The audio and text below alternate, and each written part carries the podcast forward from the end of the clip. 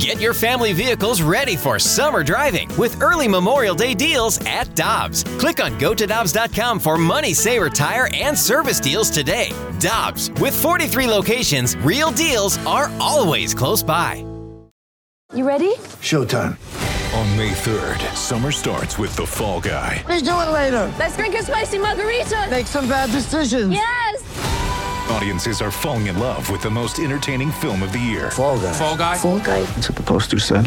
See Ryan Gosling and Emily Blunt in the movie critics say exists to make you happy. Trying to make it out? Nope. Because I don't either. It's not what I'm into right now. What are you into? Talking. Yeah. The Fall Guy. Only in theaters May 3rd. Rated PG-13.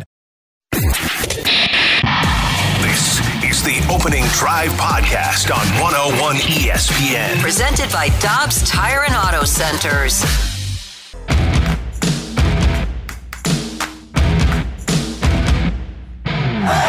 Good morning, everyone, and welcome to the opening drive on 101 ESPN in St. Louis. A beautiful morning in St. Louis, by the way. The sun is shining. It's going to get up to the 60s. It's going to be another beautiful February day.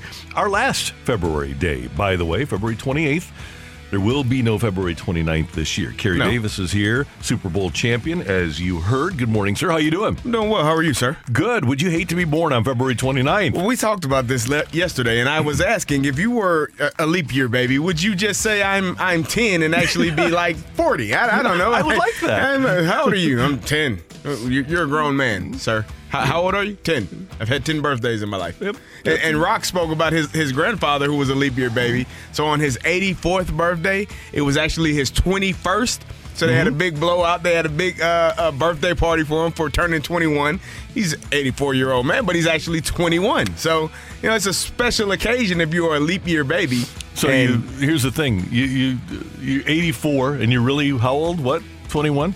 Yeah, 21? Uh, which is cool too because I think his 21st birthday was in the Pacific. But the the cougar that you pick up online is going to be really disappointed. oh, a 21 year old. Hey, hey, you gotta do what you gotta do. If, yeah, you gotta gotta do what you gotta do, Randy. Yeah, so tomorrow is going to be March, and that means baseball is in full swing. The Cardinals back at it today, and we'll keep you up to date on what's going on with the Cardinals after they took care of the Mets yesterday, twelve to seven. Your St. Louis Blues trying to get cracking tonight All right. against CL. Is that you don't like that? Uh, I mean, okay hell, maybe they can, maybe they can't. I don't, I don't know. against Seattle. Against the Seattle, Kraken. the Kraken. Yeah, Vince oh, Dunn. it hit, hit better the second like? day. It hit better the second day. I liked it. I don't know Do you why. like that nickname, Kraken? No, Nah, I, I, but it's a mythical thing there. But they do have like I saw a, a, a video or something that they had, and it was like a really nice video. I think it was the goaltender surrounded by a kraken, and it was him alone on the ice, a patch of ice. It was really, it was really cool. I get the sense, text in if I'm incorrect here, 314 399 9646. A Kraken is essentially a Loch Ness monster. Yeah, and Right? yeah, Uh, no, giant. It's a huge giant uh, squid. Squid. Giant octopus. Does any does it really exist though? or is a Kraken a mythical figure? Randy, I don't. I don't question the, what's in the ocean. I don't know enough, and it We do me out. not know. The ocean It- scares the. it- I am so tw- deep in I so am many things. 500 times more scared of the ocean than I am of space.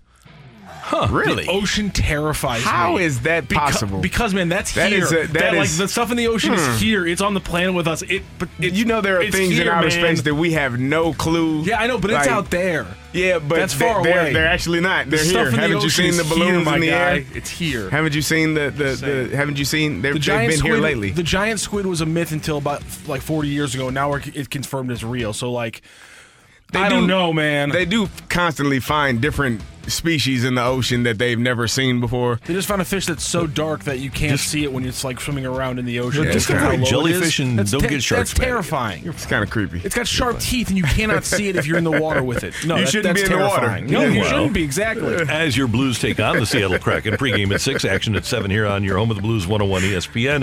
The Blues will have a new player, hopefully in uniform tonight. Kasperi Kapanen claimed off waivers from the Pittsburgh Penguins on Saturday. Didn't play in the game on Saturday, but excited to be here now. His first impressions? Yeah, like speed for sure. I think stands out and size. Um, well, you know, well built guy, pretty good size and uh, really good speed. So those are two things that stood out. That was pilot error on my fault, my, my part. That was Craig Berube, the Blues Yes. head coach. That was not Casper. I was going to say, you Kapanen. sounded a lot like Yeah, Chief. like Chief, yeah, right. That's, that's kind of scary. Yeah. Here is Kapanen's initial thoughts on being traded to St. Louis. Initial thoughts were to you know get me on a plane quick and maybe make the game and play against Pittsburgh. Obviously, that, that would have been uh, that would have been pretty funny, but I'm just excited for the opportunity. To be honest, I mean, it didn't uh, didn't work out in Pittsburgh, and, and like I said, I couldn't be more excited to join these guys. And you know, after just knowing them for a couple hours, I'm uh, you know it's a great group of guys, and uh, just really happy to be here. So I got to tell you, I did not expect Kasperi Kapanen to sound like that. I just No, no, no, th- I didn't. not not how you No. not how you envisioned it in your mind. no, not really. Nah, yeah, I, I agree. But it's great because he'll be a go-to guy. We'll we'll have him on the show. Army, what prompted your interest in this guy? a knowing that the number of players that we lost this year, we, we get a player that's that uh, hopefully is motivated. He should be motivated. Uh, he comes with a from a family background. He was a high pick, uh, got traded uh, for a first round pick, uh, and for whatever reason he didn't get the footing recently in Pittsburgh. And uh, I'm sure there's enough responsibility for everyone involved to, to share um, in his view and in Pittsburgh's view. So uh, we just felt that getting a player in here at his age that has a lot to prove uh, under contract next year for us, so we don't have to go searching the market this year as we as we retool and, and we, we have a player that we know know the cost. We get a good look at him. He gets uh, a chance to play in a situation, uh, get more ice time, and prove what he is as a player. And uh, if it works out, we have a chance to sign him a year from now. Kind of like when the Blues traded Klim Kostin to um, Edmonton, or when the Blues got Nail Yakupov from Edmonton. If a guy has the skill set to be a first round draft choice, Yeah. somebody saw something there, and this guy was acclaimed as a legit first round pick. So why not roll the dice? It didn't cost nothing. Give him a. Get, yeah, I mean, he's a as you said, a former first round pick. I obviously thought highly of coming out of you know minors and, and, and out of you know wherever he came out of. Just just a young man having an opportunity to be a first round pick. To get him now and to see if he can actually get the time on ice, get the opportunities to make plays. He was average. He was getting around 12 minutes, a min, 12 minutes uh, a game on on the ice versus with the uh, Pittsburgh Penguins. So maybe getting more time or give him more opportunities, more opportunities to score, more opportunities to make plays. I want to see if he's going to get back and, and play defense and do the things that we've been talking about that is much needed from the forwards that has kind of been lacking. Uh, if he's able to do that, you know, he's got a A plus on my report Hey. card to from, from day one. Yeah, you walk into the Blues and you're a forward that tries hard, man. You, you got a that's a nice check mark right We'll off the put bat. a good isn't it? mark on you. Yes. The Billikens in a must-win situation tonight if they hope to get that double bye in the A10 tournament. They're at VCU. By the way, Bradley, the number one seed in the Missouri Valley Conference tournament, and we will have tickets for the Valley tournament that takes place Thursday through Sunday. I mean, it starts in a couple of days. Yeah. Today's Tuesday. It starts Thursday. Mar- Arch Madness over at Enterprise Center. Tickets available. in Bradley is the number one seed. Oli Marmol and CB Bucknor shook hands before the game look at yesterday. that. Congratulations, CB. Hey. Show class. Way to, way little, to, little way to- late. Way to step forced. up to the plate. Yeah. I mean, it was definitely. Here's how I, I mean, you, you like that one? You saw you caught that one? I look at you like a little protege stepping up. I uh I, I, I imagine I envision that conversation going like this with Ali and, and CB. Hey, grow up. Hmm? Both of you all. Grow up. Shake hands. Get over with get it over with. Grow up. Don't don't be don't be, you know, don't be children. By the way, More for As a- CB, not for, for from, Ali. from a player's perspective, do you think it's a good thing that the two worst umpires in baseball are on the same crew? yeah, no, that's not good. You don't think so? No, no, no. At least you get them out of the way, so you know that that, Well- that crew is going to Okay. suck. Okay, we got them, but then the rest of baseball But were okay. That's three to four games that you know is going to be terrible for, calls for both teams, though. Okay, I, I see what I, I can see that. If, if if you have two of them on the same staff, I guess that would Bucknor and Angel Hernandez. get them out the way. Are they are they always together? They haven't been in the past. Maybe they- maybe- they change it up for spring training. Okay, well maybe they maybe they can do that all season. I like that and get it out the way. But but it's going to be a but- rough three to four game series every time. Put Laz Diaz on there. Just get the get the four worst umpires you have and put them all on one crew. That'd be fun. The Cardinals did get a home run from Brendan Donovan yesterday. Nolan Gorman with a couple of nice plays at second base. Andre Pallante and uh, Tink Hence with scoreless innings. And the Cardinals went 12-7 over the New York Mets. Randy, they, they're they're scoring some runs. So Yeah. I know it's still early. Well, no, they're going to average about 12 a game. I, I, that's what I was thinking. No. I, I was eight, nine, 12 is a little high for me, but eight, to nine, okay, is, nine is sufficient. acceptable. Okay, we can we can do nine a game. Kerry, it looks like Gavin Lux, the shortstop for the Dodgers, is out for the season. He felt a pop yesterday uh, while the Dodgers were playing down in Arizona. Had to be carted off the field. A baseball Mm. player had to be carted off the field. I know a team that has an extra shortstop that has some experience. Hey, and now you're talking. Now you're, you say, Randy. My dad used to always tell my brother, "Put on your thinking cap, son," Mm-hmm. and you have on your thinking cap. I I, I see where you're going. About nine million dollars Yes, worth sir. of a shortstop. Yeah, I, yeah, I think that that that may be, you know, just right up the Dodgers' wheelhouse. They they may be looking for a a shortstop right now, and the Cardinals do have one. And players seem to go to LA and play better, so they might think, okay, we can fix this guy. It happens. So Andrew Friedman is the Pobo of the Dodgers. He is the guy who really started everything in Tampa, where they have Randy Arozarena, who came from Uh-huh. the Cardinals and has performed pretty well. I wonder if maybe Andrew Friedman's thinking, well, if my old guys can do that with the Arozarena, I can do that with Paul DeJong. There you go. And and both parties are are excited about what's taking place. If that happens, Uh, Dod- Dodger fans might not be. Cardinal fans are. Cardinals. eh, Dodgers probably are because they don't really have a shortstop Well, they right don't. now. They don't really know though, do they, Randy? But at least you got a defensive guy. There you go. He's gonna make plays. and any offense that he brings you will be a bonus. Yep.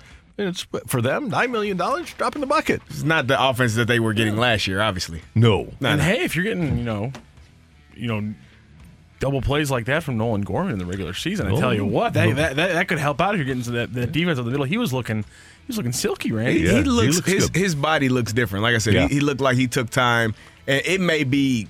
You you may be looking at five to ten pounds of muscle or losing it, but it looks different than what it did last year. It really does. And finally, sad news for all of us that are big Laker fans here in the room. Yeah. Ah. Everybody's Darn kind of quiet here. Uh, the Lakers appear to have lost LeBron James for weeks. They're right now sitting in the uh, 12th position in the NBA's Western Conference, but they are only a half game out of being in the play in. But it doesn't seem like they're going to win much, even with street clothes wearing basketball jerseys.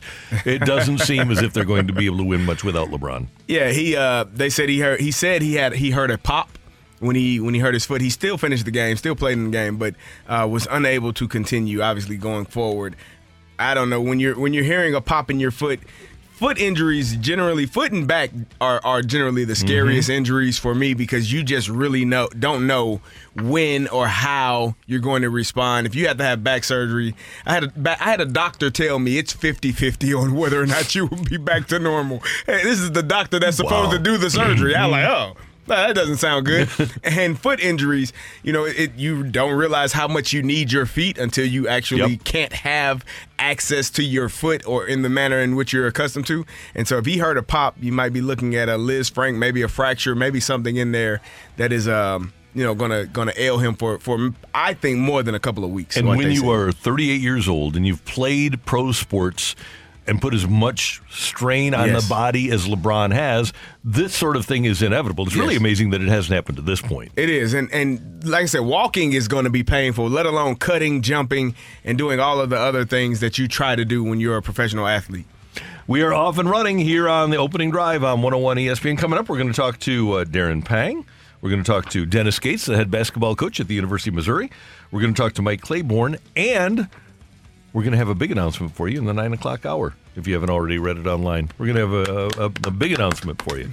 So uh, stick around for that. That's appointment listening. Yes. That's Kerry. I'm Randy. Coming up, the NFL Combine starts today. Do we need it? That's next on 101 ESPN. You're back to the opening drive podcast on 101 ESPN. Presented by Dobbs Tire and Auto Centers.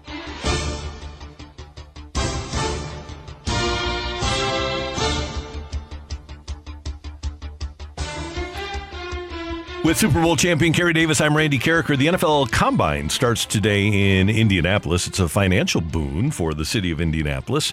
A lot of players have been able to enhance their draft stock over the years because of the Combine. NFLPA President DeMaurice Smith said this about the Combine a couple of weeks ago at the Super Bowl. He said, Think about it. The NCAA and the NFL structure a Combine during what should be every football player's what? Last semester in college.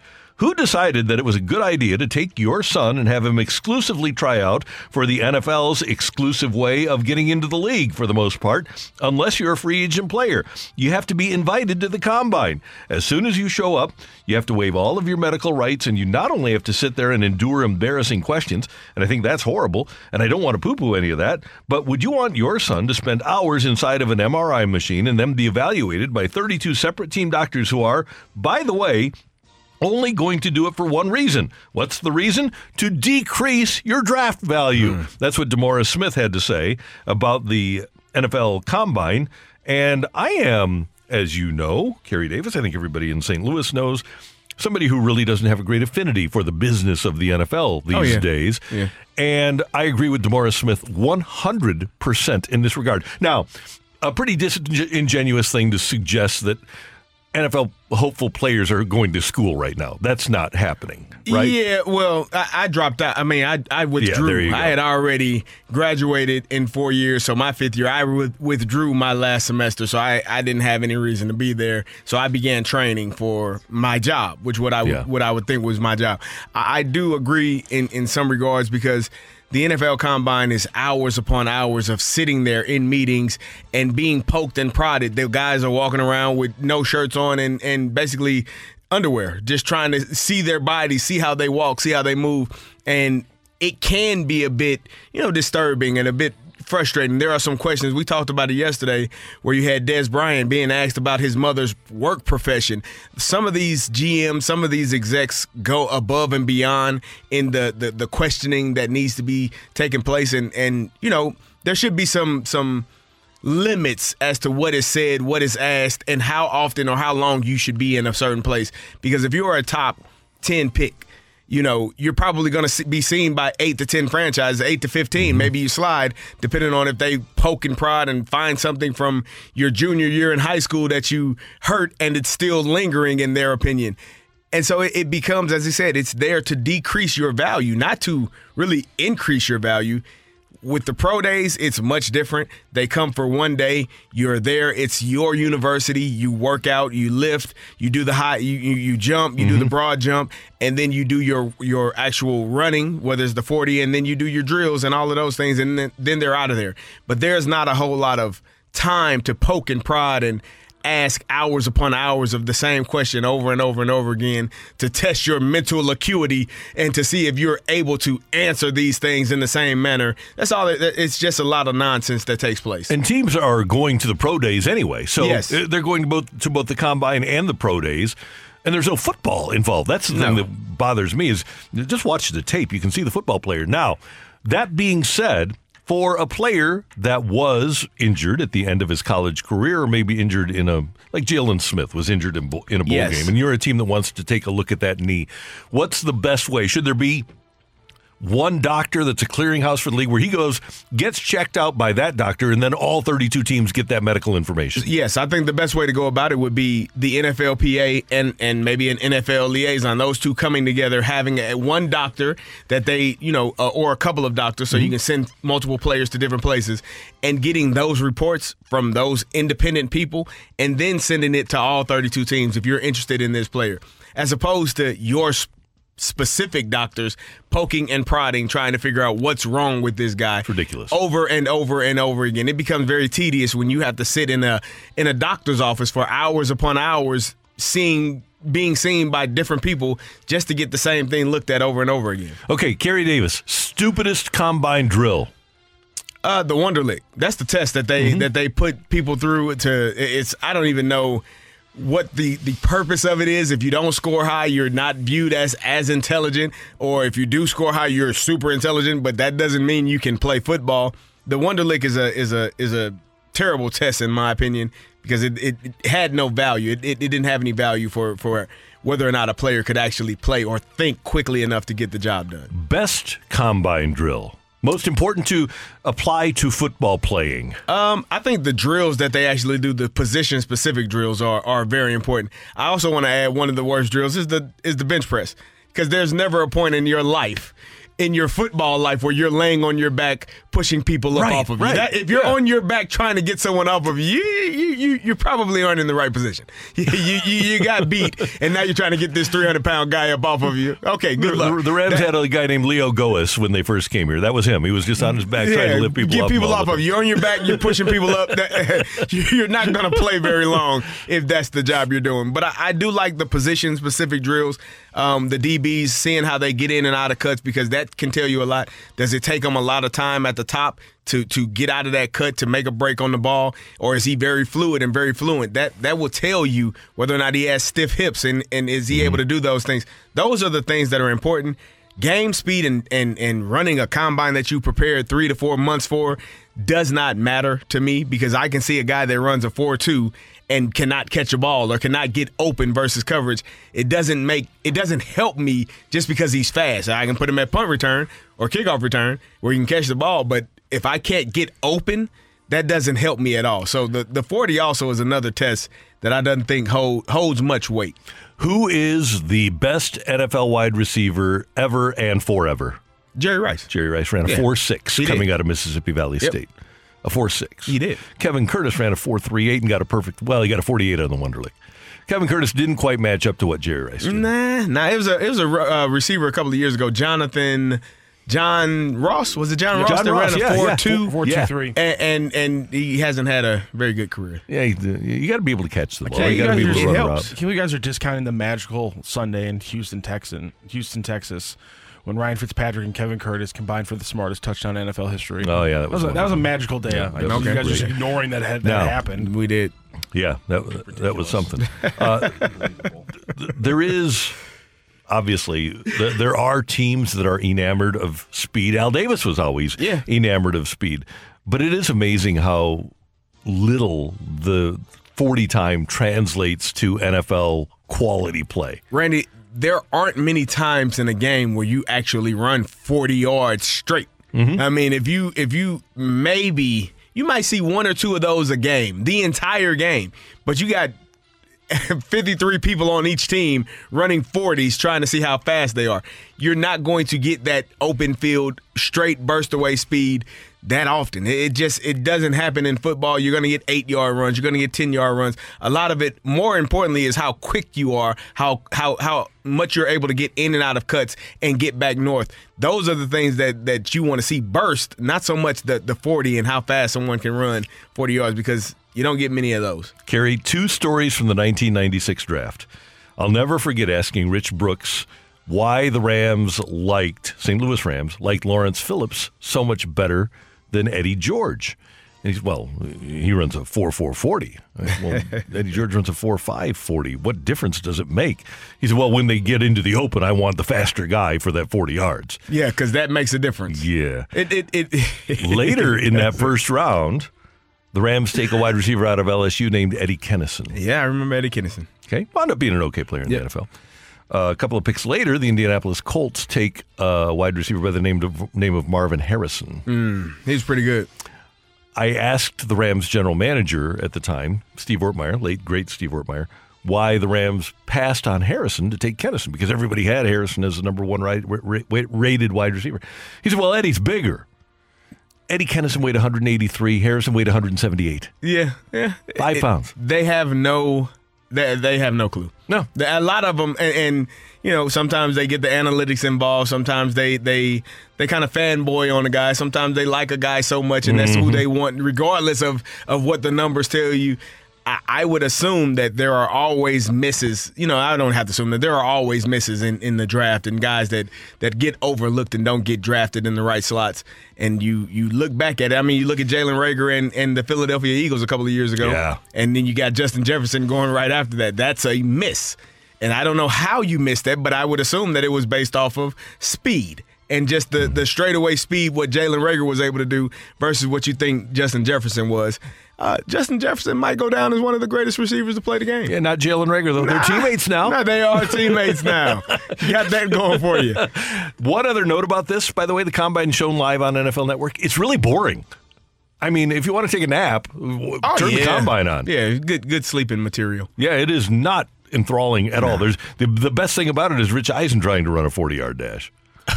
that is That's it, awesome. yeah. And and that's when you get to understand. It, it- listen, that, that when we're, when Rich is running, he has gotten better each year. But Mm-hmm. It's been a few times where I was certain he's going to pop a hamstring. Yeah, me too. That's not that's not good. Yeah. That is Kerry. I'm Randy. Coming up, baseball's pitch clock is in play this spring, and Max Scherzer thinks it's going to make him even better. That's next on 101 ESPN.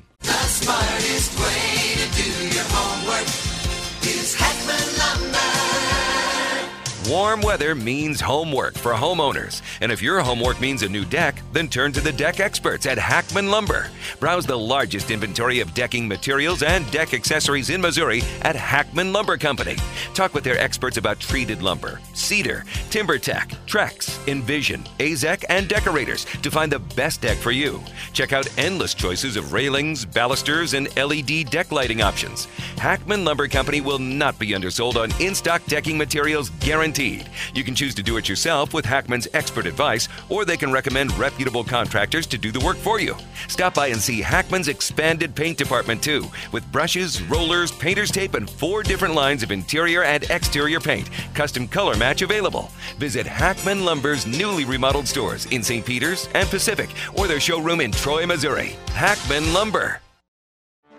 Get ready for the greatest roast of all time the Roast of Tom Brady, a Netflix live event happening May 5th. Hosted by Kevin Hart, the seven time world champion gets his cleats held to the fire by famous friends and frenemies on an unforgettable night where everything is fair game. Tune in on May 5th at 5 p.m. Pacific time for the Roast of Tom Brady, live only on Netflix. You're back to the opening drive podcast on 101 ESPN. Presented by Dobbs Tire and Auto Centers.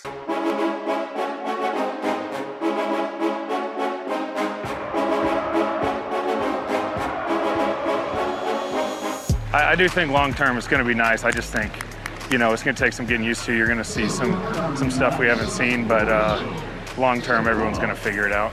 Have you had to change at the plate your uh, routine or no? Nah, I was, I was already pretty quick. I feel like I was waiting on the pitcher most of the time, anyways. I feel like after the first game, I almost told myself, don't even think about it, just because, you know, you feel, you see the clock count down, you start to think about it mm-hmm. instead of like, man, I just got to worry about my approach.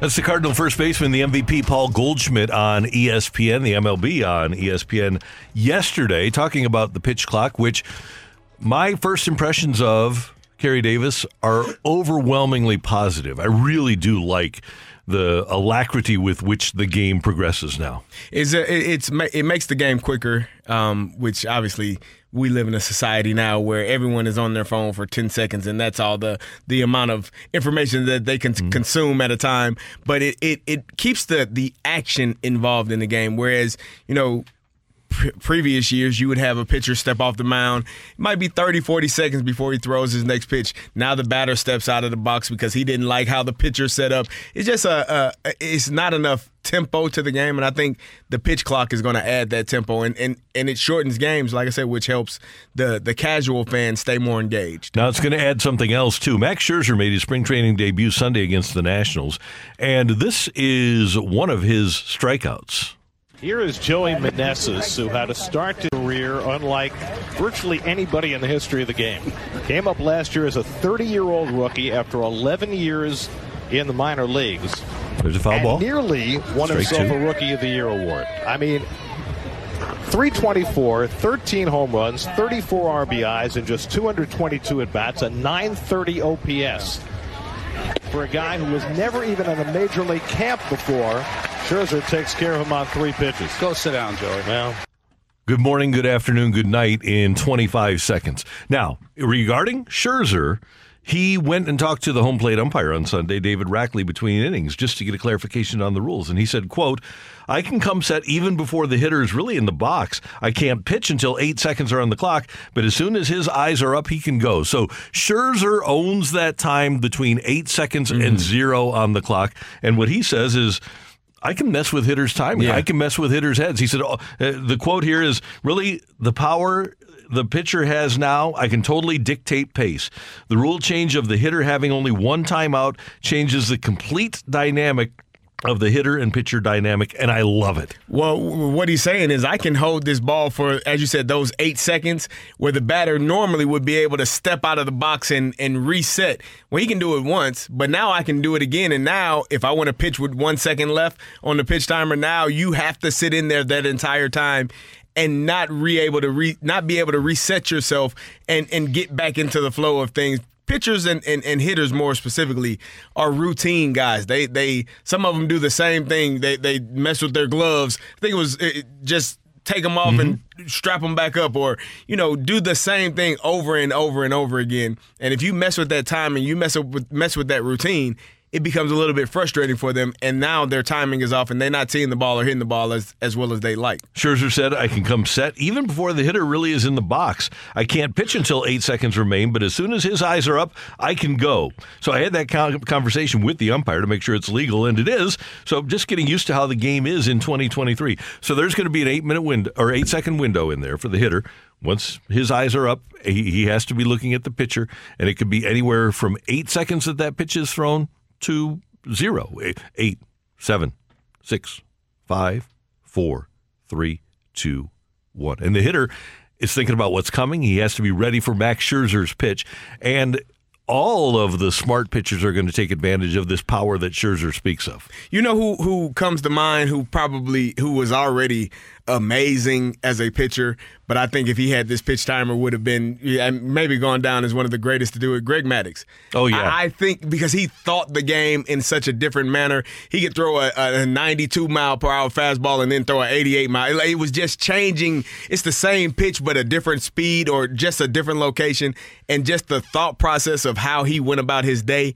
I think he would have had so much success in this uh, version of baseball right now than any pitcher that is that is playing at this moment. Kerry, I think one of the things that the rules changes will do is bring the thinking man's pitcher, the Greg Maddux, back into the sport. There, I- I've asked over the last several years several people that are in scouting, coaching, development of Major League Baseball, whether or not Greg Maddux would get drafted if the draft were to have been held for the last ten years. And universally, everybody, including his brother, said nope. He wouldn't. He wouldn't have Didn't been throw drafted. hard enough. Didn't throw hard enough. We have little guy, six one, was one seventy five when he got drafted. No, teams don't look for that right now. Right. But if you have command and you have the ability to get the ball over the plate, work fast, throw strikes, you're going to succeed. Doesn't matter how hard you're throwing either. If you have command and you can throw, especially if you can go quadrants, if you can think of the plate, 17 inches, and think of breaking it up into four quadrants. The really good pitchers have eight different spots that they hit. The four broken up into four across and four up. If you can hit those spots, you have a hitter that can't hit the the sinker low and away. You just Right. you, you give him a sinker. You got a guy that can't hit the ball up and in. You you go into that upper inside quadrant. If you have a pitcher that can put the ball where he wants it, doesn't matter how hard he's throwing, he's going to succeed now in 2023. It's going to change the game, and it's going to change the game for hitters, especially. Just like I said, that that timing that they're so accustomed to, being able having to sit there and wait for for however long the pitcher, eight seconds, or if he wants to pitch it right now, he's gonna well, it's gonna it's gonna be a little bit frustrating for hitters. Remember how they, they enforced the rule? They said they were going to enforce the rule. They didn't for Poppy. But you remember how Po- Poppy would always take a foot out of the box and look at the pitcher? He was thinking. Yeah. Now hitters don't have time to Right, think. right. And so they better be prepared for whatever's coming, or they have to be really smart. That's the other part of it. Yes. If they're really smart, then people like Paul Goldschmidt, they're going to be fine. Yeah. Arenado, they're going to be fine. But there are some hitters that aren't the brightest bulbs that are going to struggle. It's gonna be. I think it's gonna be. It's gonna bring more excitement to the game. Just the, the all of the rule implement im, that they've implemented this season are going to make the game better. The bases are. It's gonna. The bases being closer and bigger is going to be more stolen bases. It's going to be more athleticism in the game. Uh, uh, We talked to a few people. They said maybe not back to the 1980s, 100 100 base stealers, but maybe 60, maybe maybe 50, and and really getting guys that are really able to play the game and the cat and mouse part of it when a batter when a runner gets on base. Yeah, now he's he's he's he's going back and forth with the pitcher. Now I think that puts a little bit more stress on the pitcher because you can throw over, but you can't throw over as many times as you have at, have in the past. times, yeah. And so now it's it's a lot of of of cat and mouse that's going to be taking place with the pitcher versus the batter, the runner versus the pitcher, and it, it just makes the game more exciting to watch. Vince Coleman would steal 200. Oh my goodness, He'd steal 200. Kerry, one thing, and I say this with all due respect. You know that what I when I say something, I say with, it with- always. with all with all Indeed. due respect. If Colby Rasmus were still in the major leagues, Mm-hmm. he would strike out on three consecutive pitch clock violations. Yeah. he would, With would- all he- due he- respect. he, he wouldn't. He just takes too long. Yeah, I don't. th- I don't know that he'd be able to figure this thing out. You would have had to medicate Nomar Garciaparra. Yeah, I mean, you would have had to give the guy like Xanax or something. right. No ma, no ma. We were talking about Xanax earlier for MRI machines. Necessary. Yeah. oh man, that's Kerry. I'm Randy. Coming up, get your text into the air. Yes, sir. I just, we just got a good question here from six v six. Are they implementing the pitch clock in the World Baseball Classic? You actually No. brought this up. Why, why, why that's actually a big pain, Why that's actually a big point. Yeah, it's a big thing for Arenado specifically. Mm-hmm. Won't bother Goldie. For the Cardinals, won't it won't matter to? Wainwright, won't matter to Mikolas because Okay. they already pitch within that that 15 seconds. I think the one that will be affected the most will be Arenado because he likes to step out a lot and he's going to have to get used to that. But he'll he's a smart guy. He'll he'll adjust. He'll figure it out. Yeah. Uh, that is Kerry. I'm Randy. Coming up, get your text into the Air Comfort Service text line 314 399 9646. If you use the letters on your little phone, that's 314 399 Yo ho! Yo ho is 9646 Y O H O. And we've got Take It or Leave It coming your way next on 101 ESPN. You're back to the opening drive podcast on 101 ESPN. Presented by Dobbs Tire and Auto Centers. It's time for Take It or Leave It. Want to say something? Want to put it out there? If you like it, you can take it. If you don't, send it right back. Get your text into 314 399 9646 and give us your Take It or Leave It. Brought to you by Gloria Lou Realty. Visit gloriahasthebuyers.com and start packing. That's my final offer. Take it or leave it.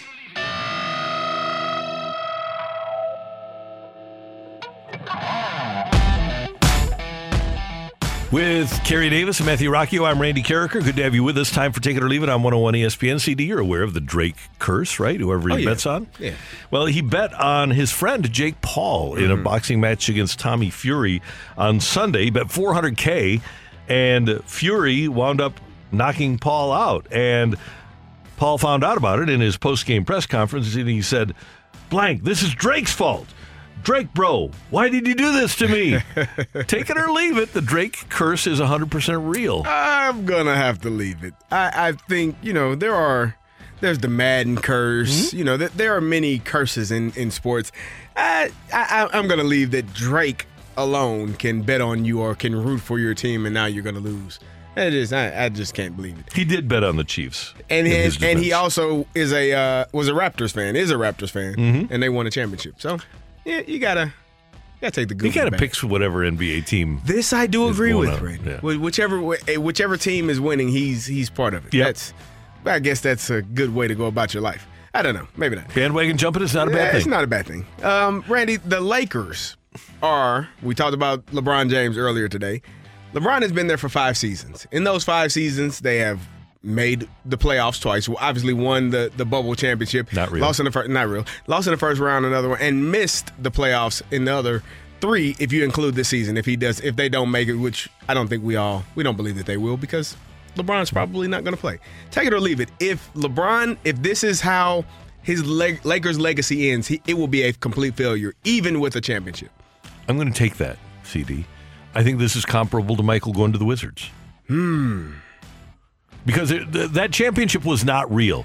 That wasn't. i- If they play 82 and a full playoffs, Yeah. the Lakers don't don't win that. They won because of the bubble and that they they didn't have to lose Anthony Davis. Yes, he was able. He because So- we know if he'd have played the entire, if he didn't have how many months off was it? Three, Yeah. six, Yeah. March, April, May. No, June, July. It was six, almost Yeah, six months so- off, yeah. right? Yeah, because they finished in like September. Yeah, so if you have that long off, you, you probably have a healthy Anthony Davis. If he's playing every night up until that point, potentially is they don't not.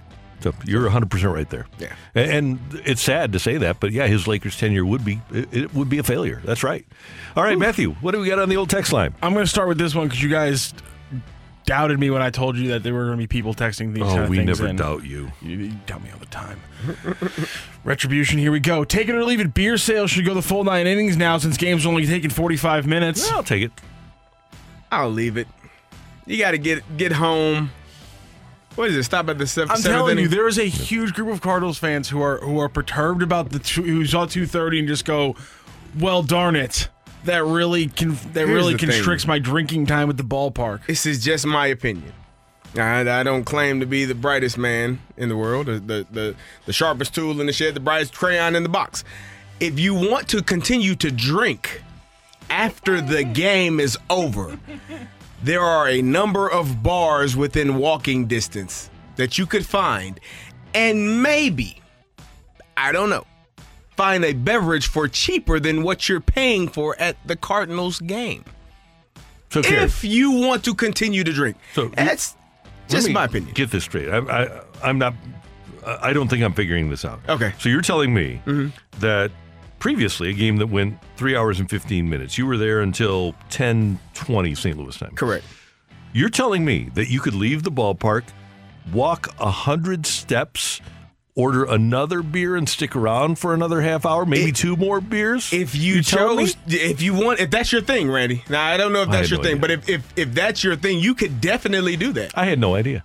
I mean, I, this clearly no one understands that.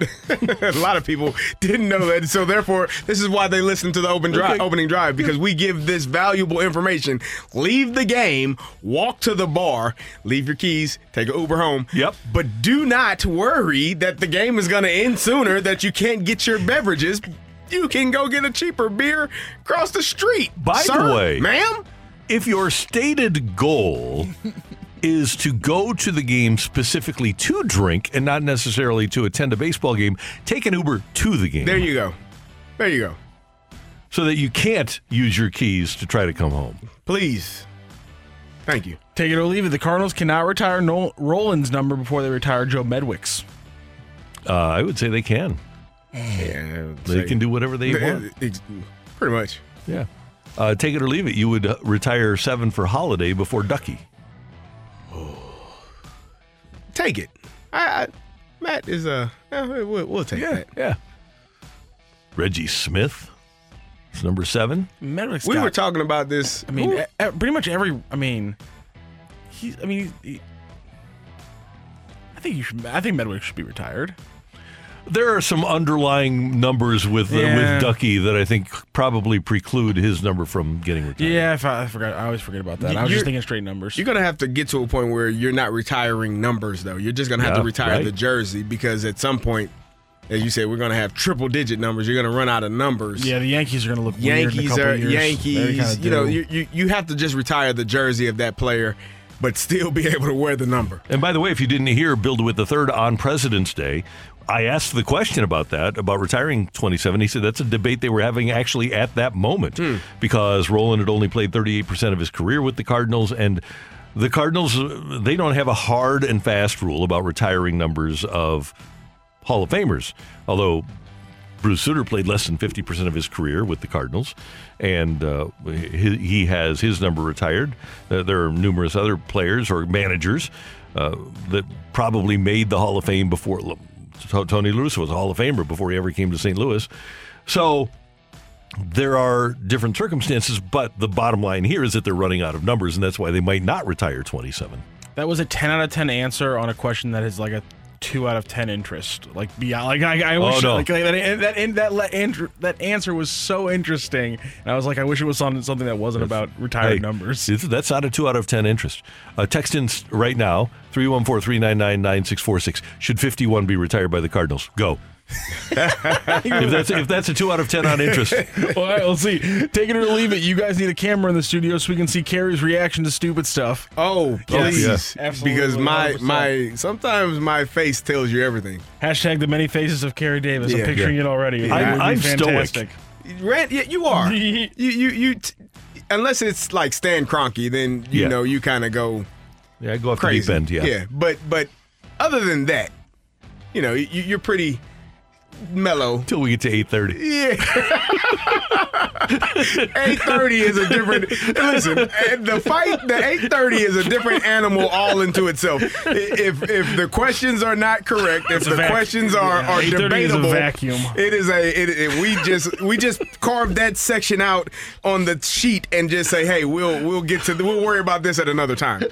Because that time frame from 8:30 to 8:45 is a whew, we we hope Randy is a pressure you know, we- cooker. yeah, it is. That's what you need. The, It's a that's sauna really in here, man. listen. That's really what you need the cameras for. When Randy answers a question that is not on Rock's list, and to see Rock start texting and typing, trying to figure out where did I mess up at, that is the thing of beauty for I, me. ma- I maintain I have a winning record. Uh, in, in the my oh my god, oh my god, oh my god, did I get something wrong here? but the Freakouts? panic is epic. Oh, it's yeah, Yeah. the panic's there. the panic is real. Um, Randy, take it or leave it. The pitch clock is going to hurt the bathroom break slash snack, snack run between innings. the innings will still be the, same amount of time. between innings are Yeah. going to be fine. Yeah, that's not that's not that's that- not that- changing that's not going to anything. change. You still have the same amount of time in between innings. See, this is what I'm saying. People are just going to try to find a way to complain about these new rules. Somebody, we got somebody. Listen, I- I said this- leave it. Baseball will lose people because they do not like changing the game. Leave it. Leave it. I, I said this the other day. We we had to put nets up because you fans were too busy on your phones, not paying attention to foul balls coming screaming at you. Oh Uh, my god! You, you, No, no, you- you're you- good. you- Sorry. I was oh ready to- yeah. I was ready to take it or leave it. I mean, you you would go to a, a, a game and everyone is glued looking down at their phone. It's like, hey, there's a left-handed hitter here. You might want to pay attention on this baseline down here. He's gonna come screaming at you. Pay attention. Yeah. I've had people talking to me, and I'm, hey, I'll talk to you after he gets done batting because I don't want to get hit inside the head. Just how it was. Okay, three quick questions. Would you enjoy Steph Curry as much if we didn't have a three point shot in basketball? No, I don't think any of us would. wouldn't be as fun. Would you enjoy Patrick Mahomes if a cornerback could ride a wide receiver all the way down the field and there was no such thing as a five yard chuck rule? Nope, nope, nope, not no, you you couldn't. Would you enjoy right now Alex Ovechkin scoring as many goals as he have if the red line was in place? If, if you didn't have the two line pass, Ovechkin wouldn't He- be he wouldn't if be where he is. Right. Yep. Every sport does things to enhance offense and make their game more appealing, and that's all baseball's doing here. It's gonna it's gonna be great. I'm excited. Like I said, when Give- you see people stealing bases and, and moving a little bit more, it's going to be more Yeah. more fun to watch. Can you do the oh my god one? The one that you were reading that said oh, my Oh, god? oh, it was it was sa- uh, somebody said take it or leave it. Um, it devalues all inclusive tickets because there's less time, there's less window now to get the free food, uh, the all inclusive food. Just, eat just before the load game. up. Yeah, and, and get there before just- the game starts. Yeah. It, Load I- up. it, it hit and I was like, oh wow, the one group of people I'm not worrying about What is it? at all Twenty? when How, I'm how many? decisions. Is it twenty minutes? Was it twenty three minutes that have been shaved off? Yeah. So far, hey, I'm guarantee peop- you, if you have an extra 23, if you take 23 minutes off, it, you, you are wasting the green seats if you can still eat Yeah. after 245 or 230. Yeah, Just, talk, just ask Exactly. Rock. He's a green seat. He, he he he seat, sits God in the bless green seats. He has the answers for you. How to go about a baseball game in a time frame, right, So- Rock? The one you don't need Yeah. you don't need the extra thirty minutes. He's You're done after an hour fifteen. Mr. Green There seats, you Where's go. Brad Thompson when I need him? Mr. Green Seats. That's his new name. Yeah, it's uh, he's right there. Amsinger works for MLB and got green seats one time. Yeah. and I went down and sat with with Greg in the green seats, and it was glorious because usually, unlike Matthew, I'm in the upper deck. Yeah.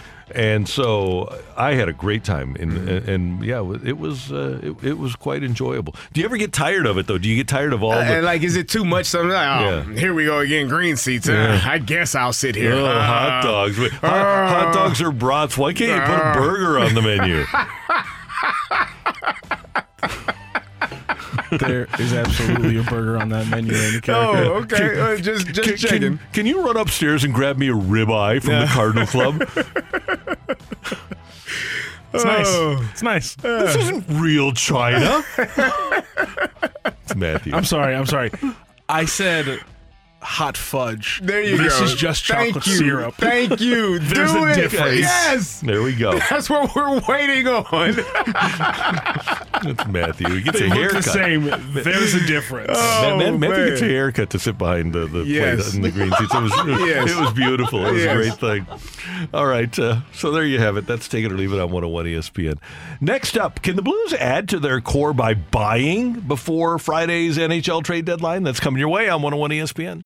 When you need mealtime inspiration, it's worth shopping Kroger, where you'll find over 30,000 mouthwatering choices that excite your inner foodie. And no matter what tasty choice you make, you'll enjoy our everyday low prices, plus extra ways to save, like digital coupons worth over $600 each week. You can also save up to $1 off per gallon at the pump with fuel points. More savings and more inspiring flavors make shopping Kroger worth it every time. Kroger, fresh for everyone. Fuel restrictions apply. Mother's Day is around the corner. Find the perfect gift for the mom in your life with a stunning piece of jewelry from Blue Nile. From timeless pearls to dazzling gemstones, Blue Nile has something she'll adore. Need it fast? Most items can ship overnight. Plus, enjoy guaranteed free shipping and returns. Don't miss our special Mother's Day deals. Save big on the season's most beautiful trends. For a limited time, get up to 50% off by going to BlueNile.com. That's BlueNile.com.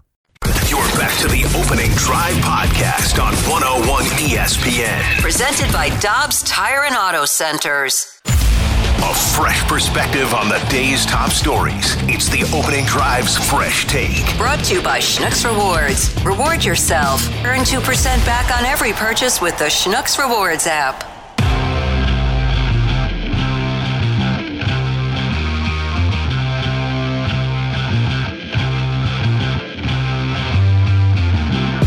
Eight oh five in St. Louis. Your time check brought to you by Clarkson Jewelers, an officially licensed Rolex jeweler. Darren Pang will join us momentarily, and he'll be able to weigh in on some of these names that we're about to bring up. But uh, Jeremy Rutherford has a piece up at The Athletic entitled 12 Players the Blues Could Add to Their Core with Timo Meier off the market. And he has them differentiated between probably won't happen, long term fits, mid level fits, mid term fits. And the, the probably won't, won't happens are guys that you would think would be on that list. Uh, David Pastrnak of the Bruins, who's going to be a free agent. Alex DeBrincat of Ottawa, who they gave up a boatload to Chicago to get. Dylan Larkin of the Red Wings, they still like him a lot. I am intrigued, CD, by a couple of JR's long term fits.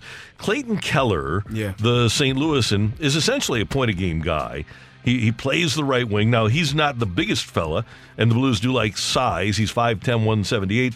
But it seems like Clayton Keller's skill set, the Blues desperately need top six guys. Mm-hmm. Seems like his skill set would fit into what the Blues need. Yeah, it talked about his his being on a on a different team might be better for his game. You know, d- does a good job of, of shot making and, and making good decisions with the puck.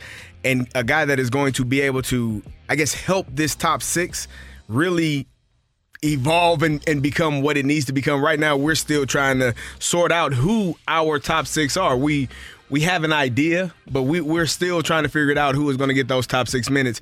And if you get a guy like him, like Clayton Keller, to come in, you might be able to solidify that just a little bit more and, and help you in a way that I think the Blues definitely need some some help right now. Another name that JR had on his list from Arizona is 25 year old Lawson Crouse, who's a big guy, 6'4, 215. He has not yet been a big scorer in the NHL, has 19 goals this year, but he's a guy with a ton of potential and would again fit the Blues profile. I don't know if I go two number ones for a player like Lawson Crouse. I might go one and a two but he is an intriguing guy and a, a guy that you can have under term for a while. Is uh, and we're looking at before March third, the trade deadline, Yep. potentially making a, a move for one of these guys. Is he a guy that comes in and, and really helps this team right now and, and can really get them? I- don't want to say over the hump because I think we're we're a little bit farther Yeah. back than, than being close to the hump, but get him moving in the right direction to be able to have some success and, and win some games, score some goals. I think Crouse is a guy that could be a 25 goal scorer for the Okay. Blues. He's maxed out at 20. He's got 19 this year, so he's on pace to, to get about 25. If you have a big guy that forechecks and can play on the wing in your top six, I think that he would be a good fit. But again, I I don't know that he's going to ever be a superstar. I don't Right. think that he's going to be a 35 40 goal guy. especially with what he's done so far in the league. But I do think he could be a nice, serviceable second line winger. Okay. I mean, like I said, the Blues are, are in a position right now where I don't want to say we're taking all all comers. We're looking mm-hmm. for, for some help. I think some of these young guys are are going to get them opp- some opportunities here in the next couple of weeks if they don't make another trade before the deadline. But if you do bring someone in, uh, just how how well will they fit and how much will they help this team going forward, the rest of this season and going forward into next season as well. And what the Cardinal or the Cardinals, the Blues have to determine is how serviceable are these guys going to be if you're trying to win? Is Nick Schmaltz, who is a good player but not a superstar? See, that's my problem. I don't know what they're looking for. Right. You need a lot of bodies, but I, I think Schmaltz is a, a, really good player, but he's not a star. And I don't know how much the Blues are looking for those guys. They have a lot of potential, third and fourth line guys.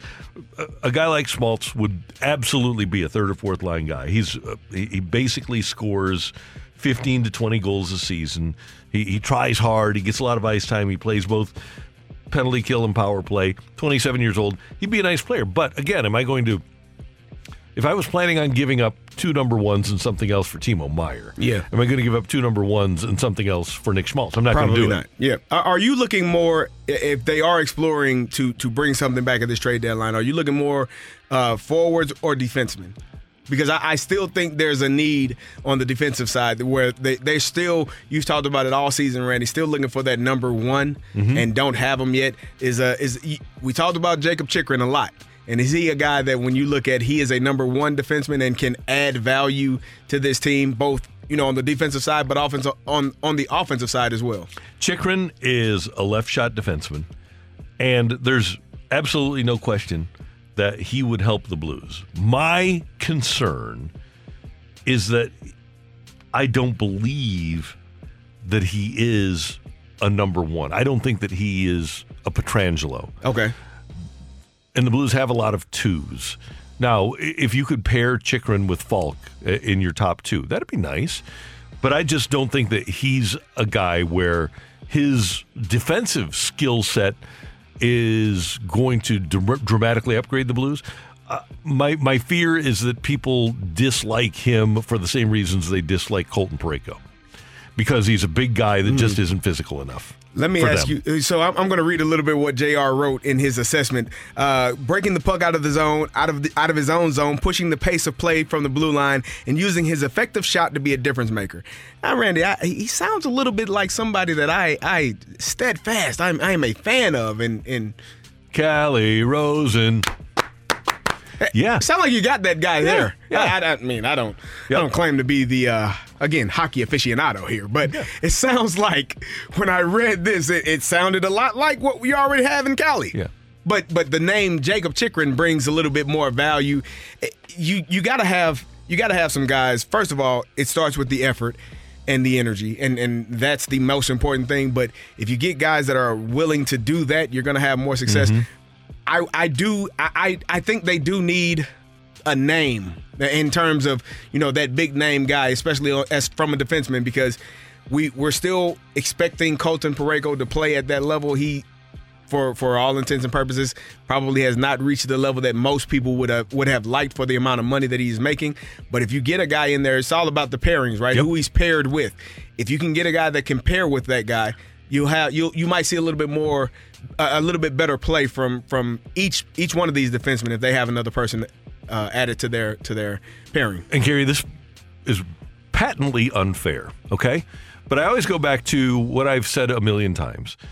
Canada, best team in the world, when they had a one goal lead, used to put Bouwmeester and Pietrangelo on the ice together in the last two minutes of games. International competitions, it was those two. There goes my microphone all the down. That was that noise.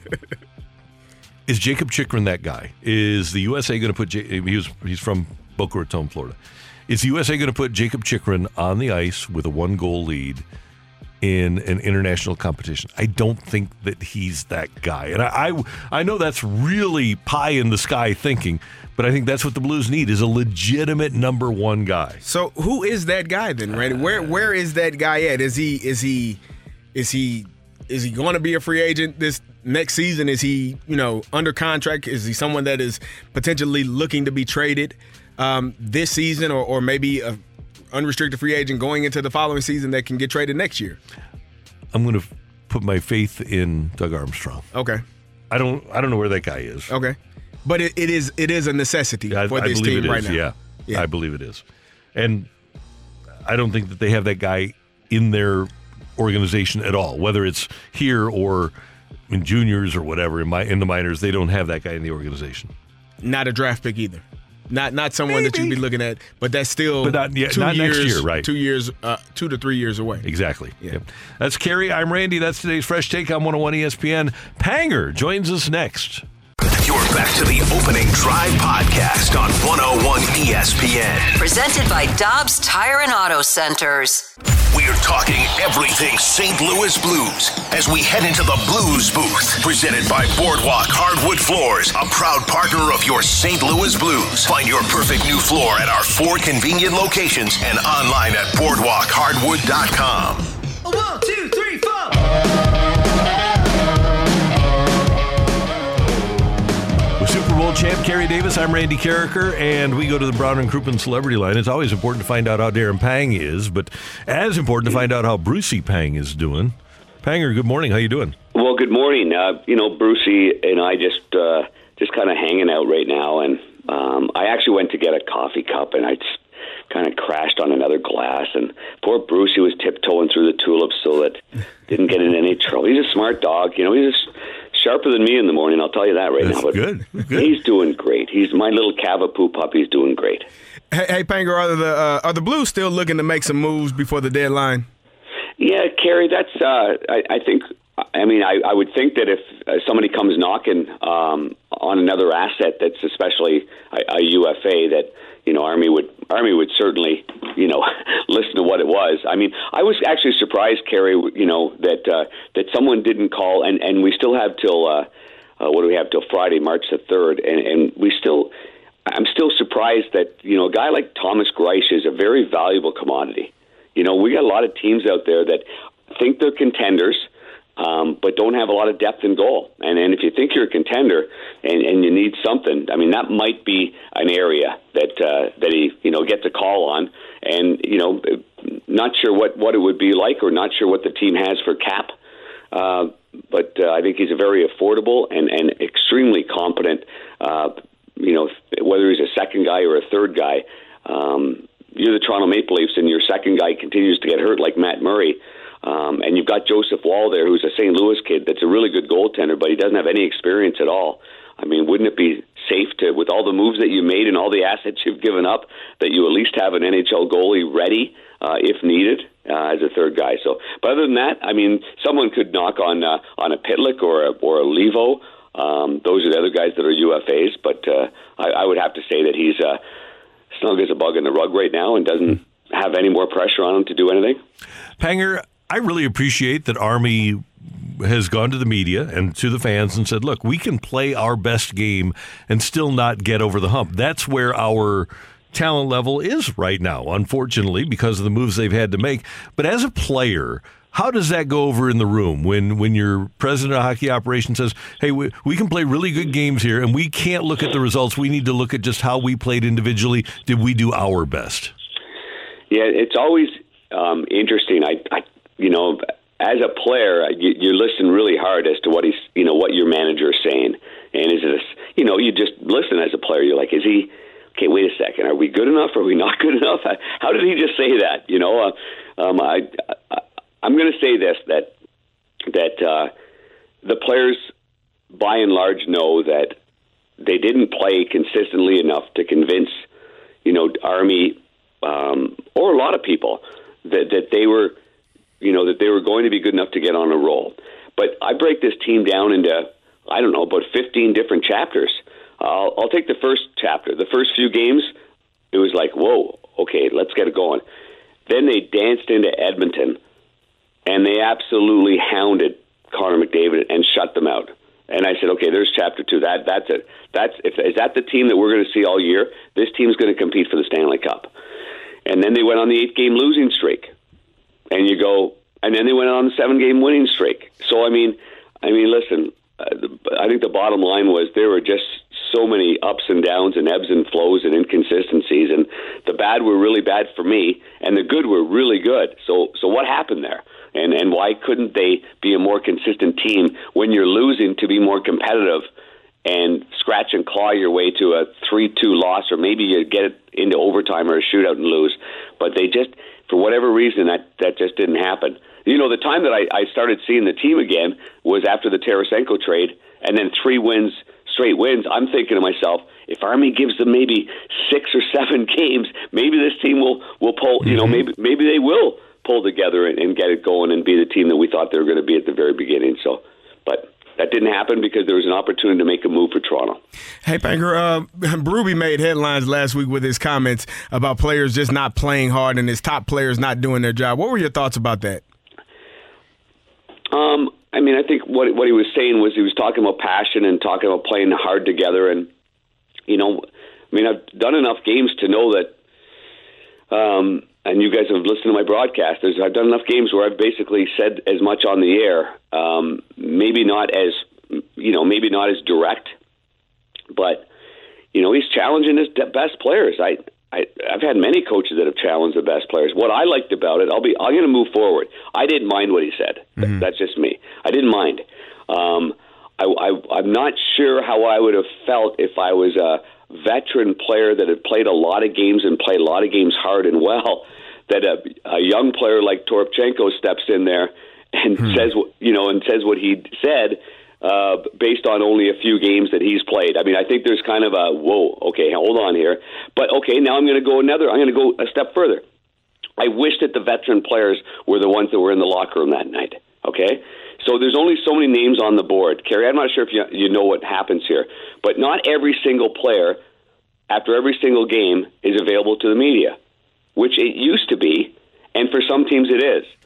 But now it's written on the board, and it's those players come out and, and, and show up and talk. So maybe there's some criticism about the a younger player like Toropchenko saying as much as he said, but but for me, I would have liked the entire, you know, the the, the veteran group to be out there as well, you know, to answer. And maybe, maybe it's frustrating because they're they have been the ones that have been, you know, answering the bell after every game, win, win or lose, mostly losses. You ask the veterans to step out there, but so there's a lot of things that went on that night.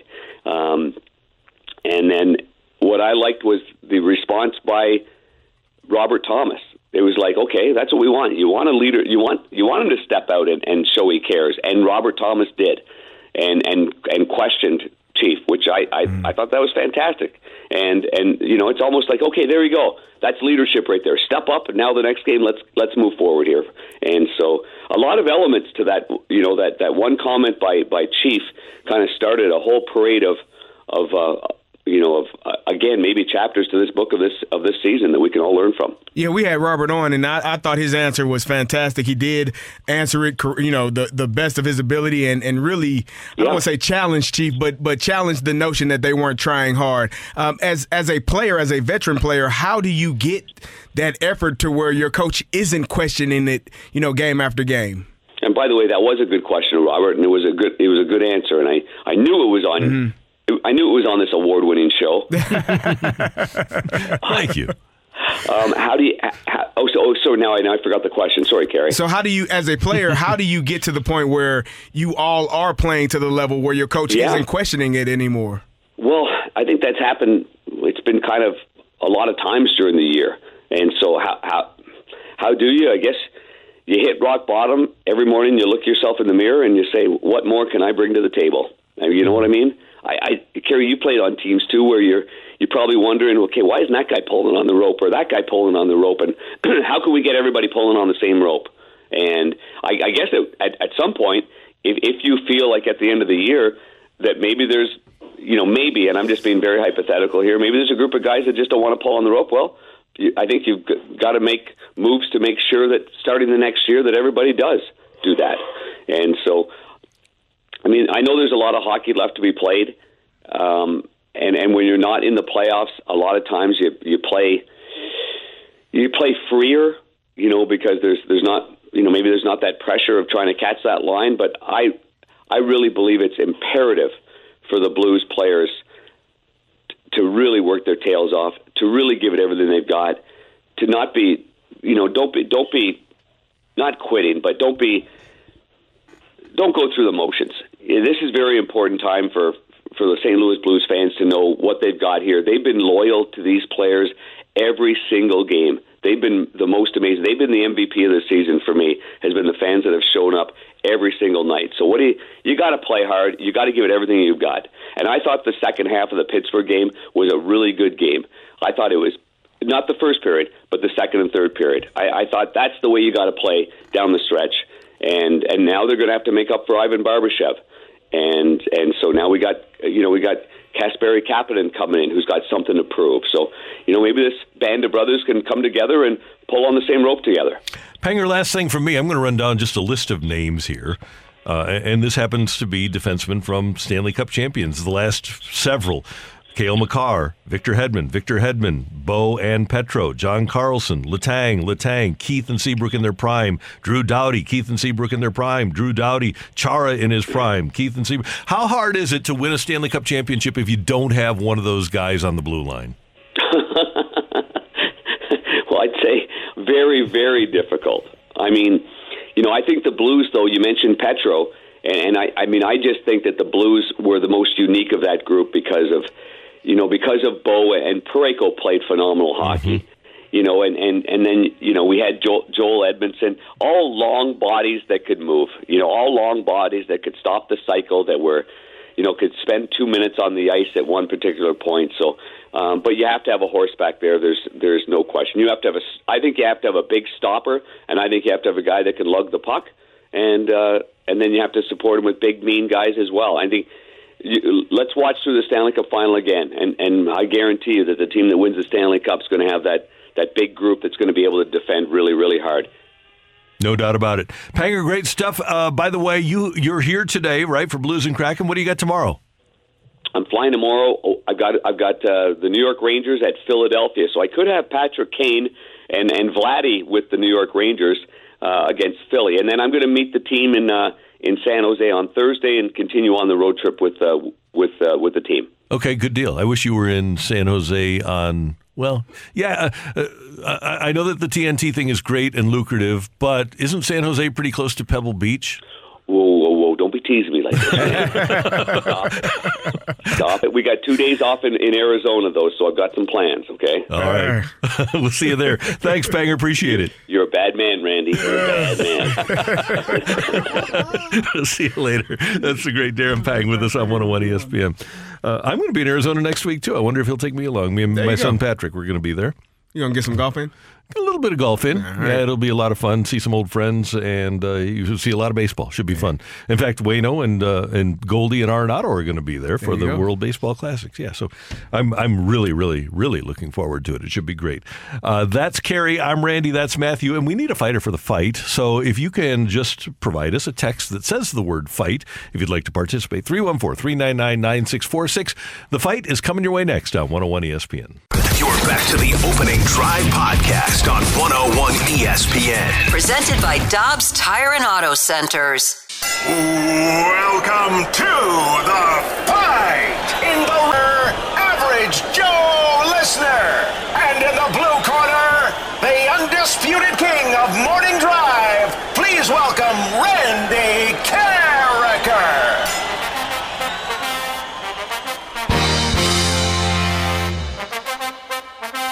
Welcome back to the opening drive. I am Kerry Davis, joined by Matthew Rocchio, and it is time for the fight. And our fighter today is Chris. Chris, how you doing?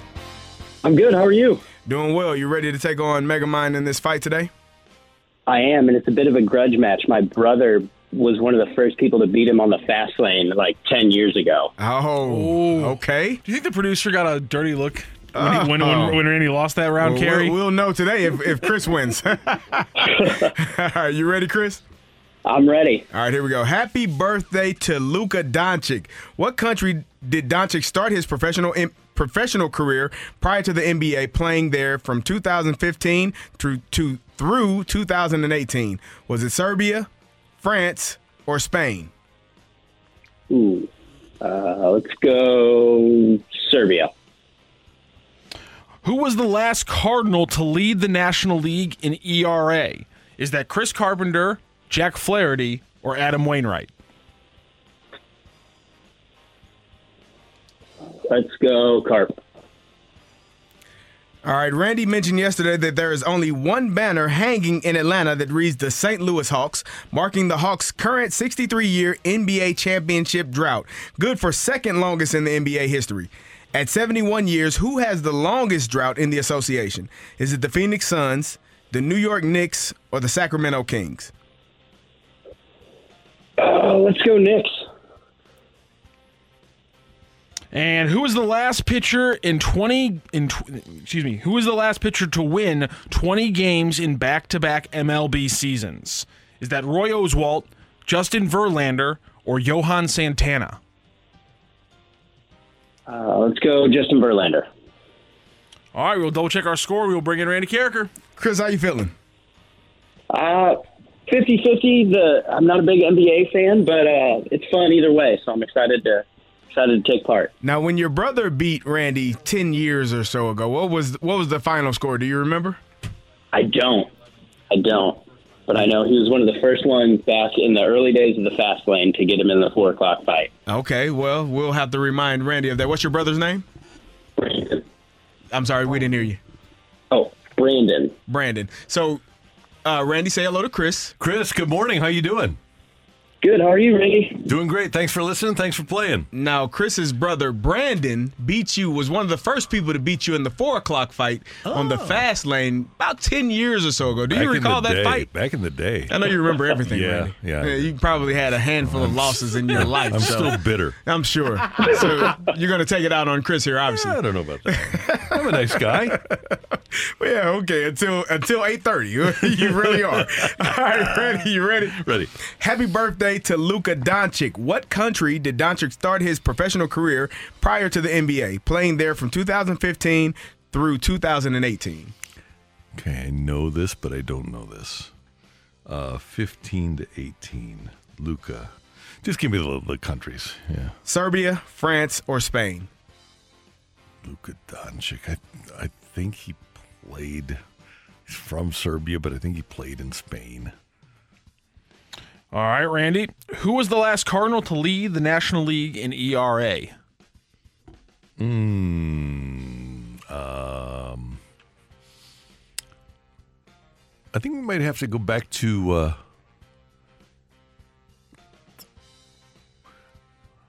I think Chris Carpenter did like with like a two point two three or something like that in 05.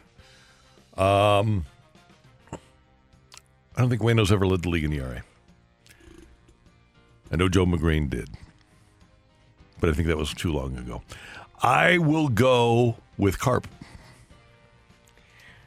All right, Randy. Yesterday you mentioned that the only banner hanging in Atlanta reads the St. Louis Hawks, marking the Hawks' current 63-year NBA championship dra- championship drought, good for second longest in NBA history. At 71 years, who has the longest drought in the association? 71 years. So the team had to obviously have been in existence for that long, right? Um, I think I might go like Royals Kings. I think I might go with like Sacramento Kings, Kansas City Kings, Cincinnati Royals. I don't recall them winning. And I'm pretty old. So I'm going to go with them. All right, Randy. Who was the last pitcher to win 20 games in back-to-back MLB seasons? Um, this is normally you've got like a group of three guys, right? You've got Scherzer, Verlander, and Kershaw. Um, this is it's really a coin flip for me. Uh, I don't think there's anybody else recently that has done that. I will. Uh, I don't think it was. Uh, Halladay is always in the mix here too. Um, but I think I'll. Did Kershaw do it? I don't think he did. Sch- Scherzer he threw a lot of innings, strikeouts, a lot of guys. I'll go with Verlander.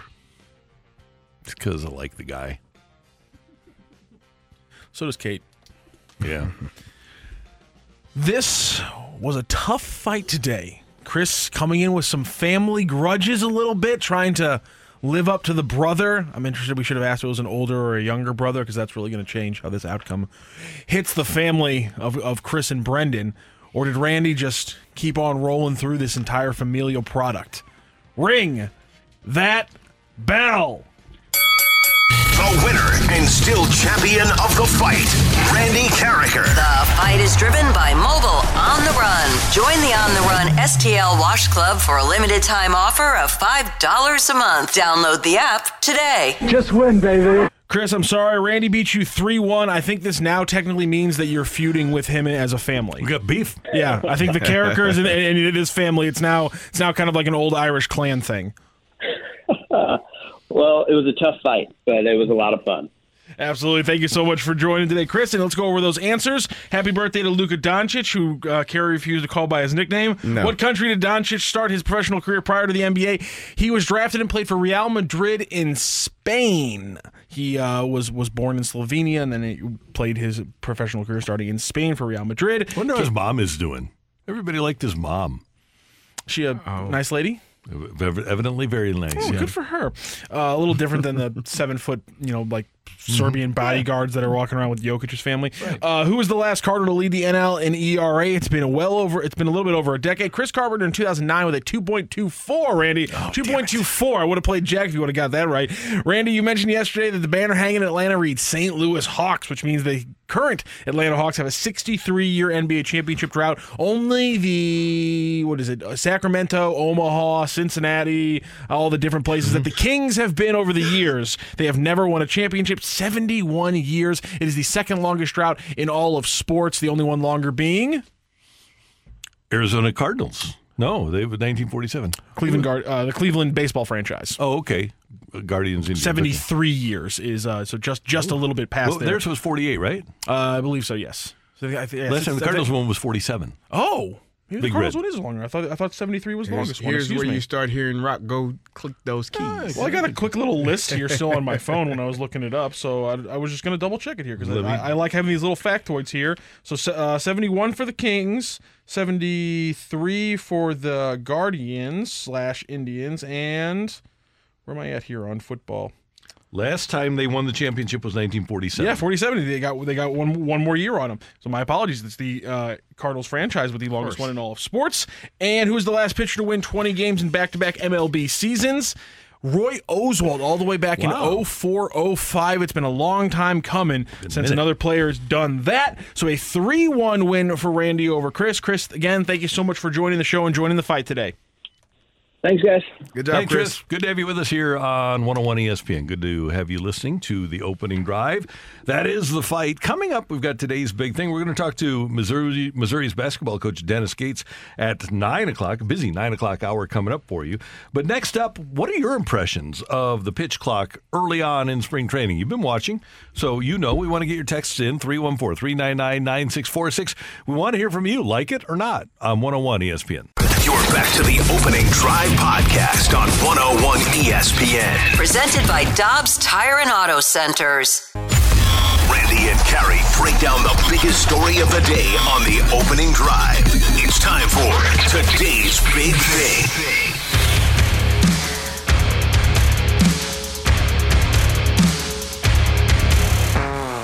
The most interesting thing so far to me, it's the numbers of all of the games so far. The average spring training game throughout last spring training, all of spring training, mind you, Greeny, was three hours and one minute. Throughout 35 games so far this spring, the average time of game has been two hours and 38 minutes. That, of course, is Jeff Passan with Mike Greenberg on Get Up, and notable numbers for baseball so far with the pitch clock. And Kerry, I'm not as concerned about the time of game as I am about the pace of game. I find the game much more attractive and much more filled with action now because of the pitch clock than I did last year at this time. Yeah, it's about the pace, and and we talked about that. Not having uh, a slow, methodical pace to the games where pitchers are, you know, behind the mound dealing with the rosin bag and batters are stepping in and out of the box. It, it, it was a cat and mouse game that took a long time at times, just that simple portion of it. Now you'll still have the cat and mouse part of it, but it'll happen a little bit quicker. People will have to make a decision quicker than they're than than they have been accustomed to in past years, and I think that's better for the overall viewing of the game for fans that are either in attendance or, or watching it at home. From the 618, I like the pitch clock. No more batter or pitcher walking around after every pitch. Max Scherzer is wrong. Most pitchers throw the ball between 8 and 0. I do think the bases are stupid, and that's the expanded bases, three inches. Uh, they, they've gone from 15 to 18. Whether or not it makes a difference, I don't know, because one of the problems that baseball has, people, so Theo Epstein, who came up with the idea, said, well, this will cause more teams to steal bases because that bang bang play will go to the runner. Mm-hmm. Well, the problem is runners don't know how to slide anymore Yes. and they overrun the base. So I would think that the bang bang play probably will still favor the defensive team. Does this seem a little bit contradictory because a few years ago they they tried to eliminate that play at second base where the runner was taking out the shortstop or the second baseman. Now it's going to happen a little bit quicker than it has happened in the past. Does that is that a problem that could be arising again? I think that runners have become conditioned now to taking out not taking out that guy. That was for me. The, that was fun though. was I mean, to watch the athleticism of a shortstop, you know, receive that ball from the second baseman. I think of Ozzie having Mm-hmm. to jump over the sliding runner and make a throw, an accurate throw to throw. out. That's the athleticism that made baseball what it was. And what happened, Kerry, was as the game softened, middle infielders became really comfortable just standing in there. Yeah. Because there was Matt Holliday was one of the guys. There were so few players that would take out a middle infielder Right. that when they got really comfortable, they got taken out, they got hurt. That, that- was, but that's part of the game. That was Right, part of the it game where you had to actually be aware, make a play, catch the ball, jump, throw, and try to get a runner out. You know, all in, in one process. I think that was a, a an exciting part of the game that has been sort of eliminated because you don't Mm-hmm. even the runners stop. They they take a knee halfway there. They don't even try to get there anymore in the second base. So I, I just wonder if that part will be brought back up because the bases because you know three inches is is a, is a lot for for Right, to- plays that are bang Yeah. bang that are happening that fast. And I was talking to Ozzie last week. They used to have a base running coach come in every spring to teach players how to slide. That doesn't happen anymore. Players don't know how to slide. They overslide the bases. They're worried about their ankles, and they overslide the bases, and that's why they get thrown out. And that will still happen even if the base is bigger. Did you know that that quarterbacks that some teams bring in baseball players and staffs to teach quarterbacks how to slide as well? Yeah. There's there's some quarterbacks tell them how to slide. Remember you Sam have Bradford? To teach, yes, you have to teach people how to slide correctly so that so that they don't don't get hurt. Uh, text from the 408. The whole thing with the batters leaving the box is illegal. The batters have to have one foot in the box at all times unless he calls timeout. The pitcher has the opportunity to throw the ball. It's a live ball. The umpires weren't doing their job. That's exactly right. And I Yeah. mentioned earlier that that was something that was a point of emphasis a few years ago. But no, no umpires would say anything. For Right. example, to David Ortiz, he would take a foot out of the box so that he could think and nobody ever said a word to him. You're 100% right on the rule. There's also always been a pitch clock, Yeah. and it hasn't been enforced by the umpires. In, if you go back to old baseball rule books, there's been a 15 second pitch clock. Uh, maybe it was a 14 second pitch clock, but it was the, the rule was always there. Now we actually have a clock, though. Yes. And, and and it's going to force guys to actually do the job in a in a in a shorter span, a shorter period period of time, Mm-hmm. which I said makes it more exciting for the fans that are, are consuming that product. Here's one from the 314. How is the pitch clock going to affect television advertising revenue? With a shorter game, they're not going to get as many commercials. Wouldn't that hurt the situation with Bally's bankruptcy even more? Well, the, nothing's going to change between innings. All of this is going to take place between pitches where you aren't watching commercials Right. anyway. And so all the inventory that Bally had last year is going to be available this year to them. So you will see as many commercials. Yeah, I, I agree. I don't think we talked about the the period in between innings where nothing is going to change. You're still going to be able to have your bathroom breaks. You're still going to be able to make your concession stand runs. Uh, it's going to be the same amount of time in between innings. It's just going to be the pace of game. And we're talking about 23 minutes, right? That, I think that's what they said around 20, 23 minutes that the game has been shortened. That's not that's not overly drastic, but it, it is something that you know can make the game, the viewing experience, more more fun for those watching. And one last one. This is from the 314. now three inches are all of a sudden a lot. Three more inches. Well, think about it, though. It's actually three inches on each base, so it's like a total of six. There you go. So that is, it's yeah, that's pretty pretty big. Yeah. Yeah, no average. Um, Coming up next on 101 ESPN, we're going to talk to Mizzou basketball coach Dennis Gates in the opening drive on 101 ESPN. You're back to the opening drive podcast on 101 ESPN. Presented by Dobbs Tire and Auto Centers. East is inbounding. No timeouts. You got Gholston. Couple of dribbles. He's got to shoot. Two seconds. Lets it go for the win. Oh! Got it! Johnson spins it out for Young. In and out. Final seconds. Moving down. Fell. Throws it over for Gholston. He's got it. Timeouts for Missouri. Honor lets it fly. Honor rattles home the three. What a fun year this has been for Missouri basketball fans. The Mizzou Tigers at 21 and 8, 9 and 7 in the conference travel to LSU tomorrow. Only two Power 5 teams have scored more points per game than the Tigers. You heard some of the drama that has unfolded during the course of the season. Super Bowl champ Kerry Davis, Randy Karraker, and we go to the Brown and Crouppen celebrity line and the head coach of the Tigers, Dennis Gates, kind enough to join us. Coach, good morning. How you doing? Well, first of all, thanks for having me. And drama, I drew all those plays up, man. Last second shots, all of it, all the excitement. What do you mean drama? Hey, I, I come on here, Coach. I come on here every morning after this and say that's all on Coach. That's that's Coach right there. That's coaching them up.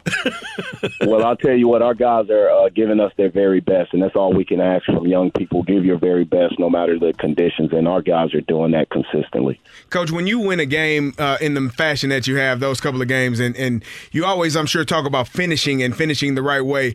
Does that kind of give credence to what you're speaking about? Even if it, even if you're down, even if it, all the things seem like they're against you, to get an opportunity is all you can ask for to finish the game, and and they've done that. You all have done that a few times this season. Absolutely. I think when we reflect on finishing in life, finishing in a real world, finishing all the tasks that may come up uh, in life as you continue to go through things, we want all our young men to to learn that lesson, to never give up, and obviously give their very best. Sometimes it may bounce your way, sometimes it may not, but at least you can look in the mirror knowing what you gave, and that's what we look at. We want guys to give their very best, give to each other, work as great teammates, and obviously represent the program well. Coach, there, there are a lot of teams that don't have multiple players that a coach or fans would feel comfortable with that guy taking the, the last shot. Seems like you guys, anybody can take the last shot, and you feel comfortable with anybody taking it. Is that an accurate read of, of the group of players that you have? Well, we have several guys that can do that, uh, and it's over nine of them that I truly believe has the capability of making big time plays at the last second. And obviously, throughout the game, they've demonstrated it in the season. Uh, it's just fortunate where DeAndre Gholston gave us two, Nick Honor gave us another.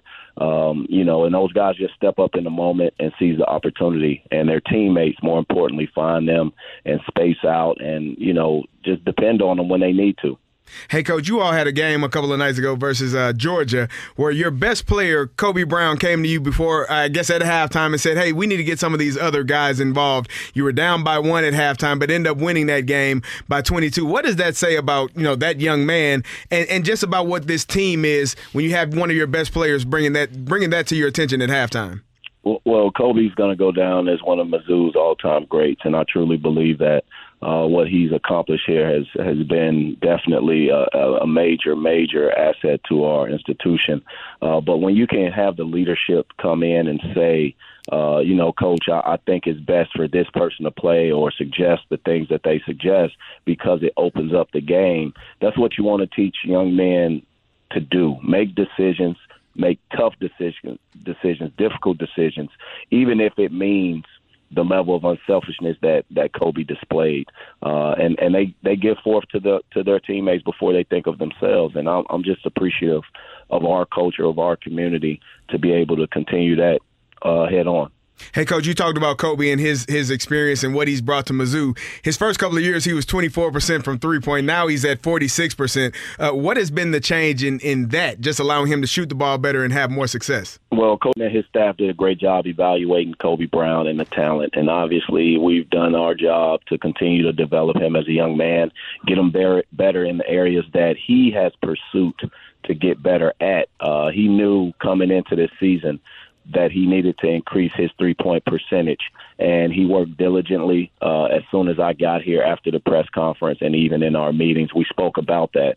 And I've done everything that I told him I would do, and vice versa. He's done everything that he said he would do.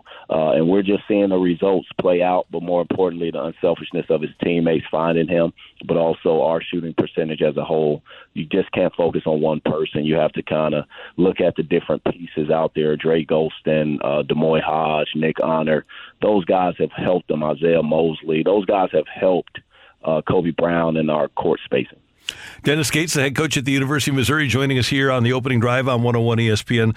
Coach, you guys have had the opportunity to or have beaten pretty much everybody in your conference. How are you feeling as you head towards SEC tournament play? Well, we hadn't beat everybody. I can tell you that. but, uh, this, this is this is one of the toughest conferences in the country, uh, and you know there's some great coaches, uh, great players, and I'm just thankful to walk the same sidelines as future Hall of Famers. And hopefully, as we continue to build our program, although we're in the infant stages, that we can get the uh, also postseason notoriety or or accolades or success but also my individual success as a leader. Uh, we're just trying to uh, put our program back where Norm Stewart had it, and he's done a great job, tremendous job, um, you know, building the program at the very beginning of his career all the way through. Hey, coach, when I watch you all play, the the pace, uh, the shots, the shot making that you all do, I think it gives kind of a jolt to the system of the opponents. Uh, do you do you feel that way as well? And, and where did you learn this style to that you brought to Mizzou, uh, this fast pace and this exciting style of play that you all play with? Well, first of all, my high school coach George Stanton uh, of Whitney Young High School, uh, Hall of Fame coach, state champion. He he basically instilled this uh, mentality in me as a youngster, uh, as a as a future head coach, but also as a system. Uh, in addition to our AAU coach uh, Larry Butler from the Illinois Warriors, uh, it was just a the, the type of freedom and empowerment that they gave me and my teammates early on, and we wanted to play that way, and they gave us the confidence to do it. Uh, they encouraged it, and the the most powerful young person is a young person with confidence and uh, that's what I try to give our guys, and, and ultimately that's what you see out there. Uh, we want to space the court. I've had different coaches impact my life. We want to space the court as much as possible and uh, play as unselfish, and that goes into our eight core values of friendship, love, accountability, trust, discipline, unselfishness, enthusiasm, and toughness. Hey, Coach, uh, you've had the opportunity now because you, have had the job for a while to learn about the state, learn about the, the regions within the state, and that includes the the uh, Kansas side on the on the west side of the state and the, the Illinois side here. What are your impressions of basketball in the Missouri and surrounding areas? Well, I think grassroots basketball is unreal here. Uh, there's a great high school association uh, here in the state of Missouri. Uh, you have surrounding states as well with some uh, absolute exceptional coaches and players. Uh, I'm excited to be able to build onto the relationship in this basketball community. Uh, I'm thankful that our uh, state championship has been brought back to the city of Columbia here at Mizzou Arena. Uh, I think that gives every young person a front front door uh, to our to our uh, arena, but also to our community, uh, coming from every possible part of our state, from Kansas City to St. Louis, uh, down from Springfield to the Bootheel. Um, you know, I just think ultimately that's what um, you know we've been able to do throughout the tenure of our basketball tradition, and I'm excited to continue it. Hey, coach, I like to ask head coaches this, whether it be football or basketball. What are you looking for in a recruit? What what type of players are you looking to bring into your system uh, to help you all win championships? Well, first of all, I, as a person, I look at the things that allow me to be successful. Uh, and those eight core values that I just mentioned are those things.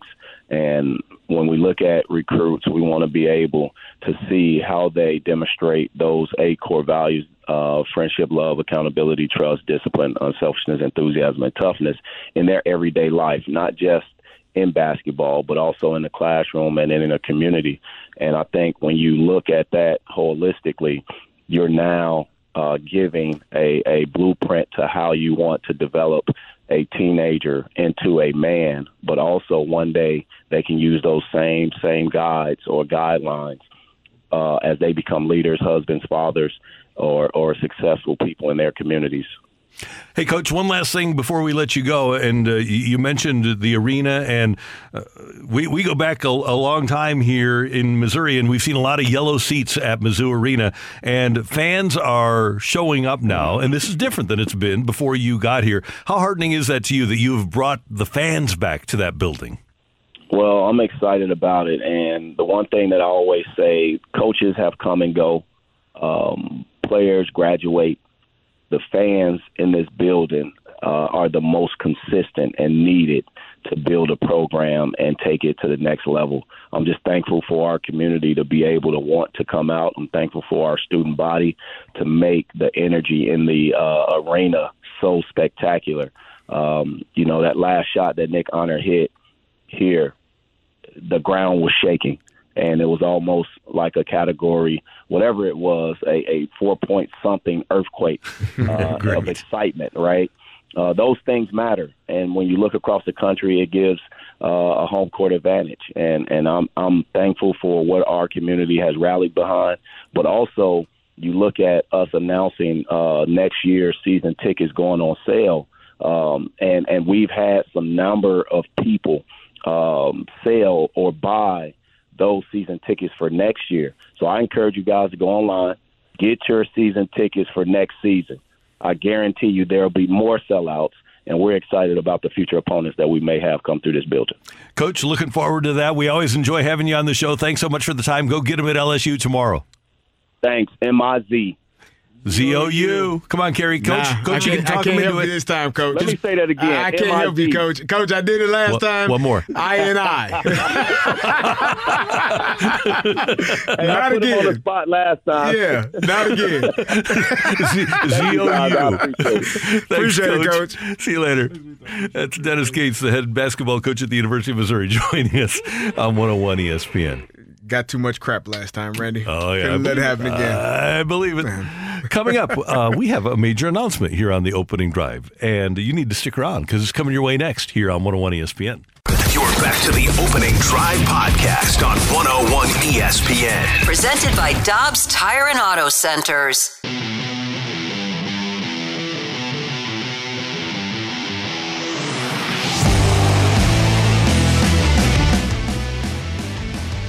Michelle Smallmon left our show in September, and Kerry Davis took over, and it's been Kerry and Randy for the last six months. And sometimes when one or the other of us or are out, Channel 4's Brooke Grimsley steps in and uh, does a magnificent job of filling in. And we have an announcement to make today. Brooke Grimsley is here in studio. And we, Kerry and Randy, are very proud to announce that Brooke will be joining the opening drive starting actually on Friday, but I'm Yeah. out next week and it'll be Brooke and Kerry next week. Welcome. Great to have you with us. Yes, I'm super excited. I, we, you know, we've been talking about this for a while, and I've just loved working with you guys. And I, I'm just, I'm so excited to join this team, join you guys. I feel like already a part of a family, which I know that that sounds cheesy to say, right? But every time that I would leave here, I would always leave smiling, mm-hmm. super happy, and just feeling like, wow, that was such a fun experience. And so now to be able to experience that every day with you guys is amazing. It's gonna be fun. I'm looking forward to it. We're gonna have exciting times. We're gonna have a lot of different uh, viewpoints and a different, you know, different mindsets. But it's gonna be great to to have you a part of our family. It is a family. We are family. Yeah, absolutely. We have fun every day, and We you know, are family. Yeah. I don't know if you guys want me to sing. Probably not. Yeah. Not- No, it's- it's radio. I need to work on that a We've little sang bit. two yeah. impromptu happy birthdays in the last week. So we're, we're, we're we're good gonna with sing. it.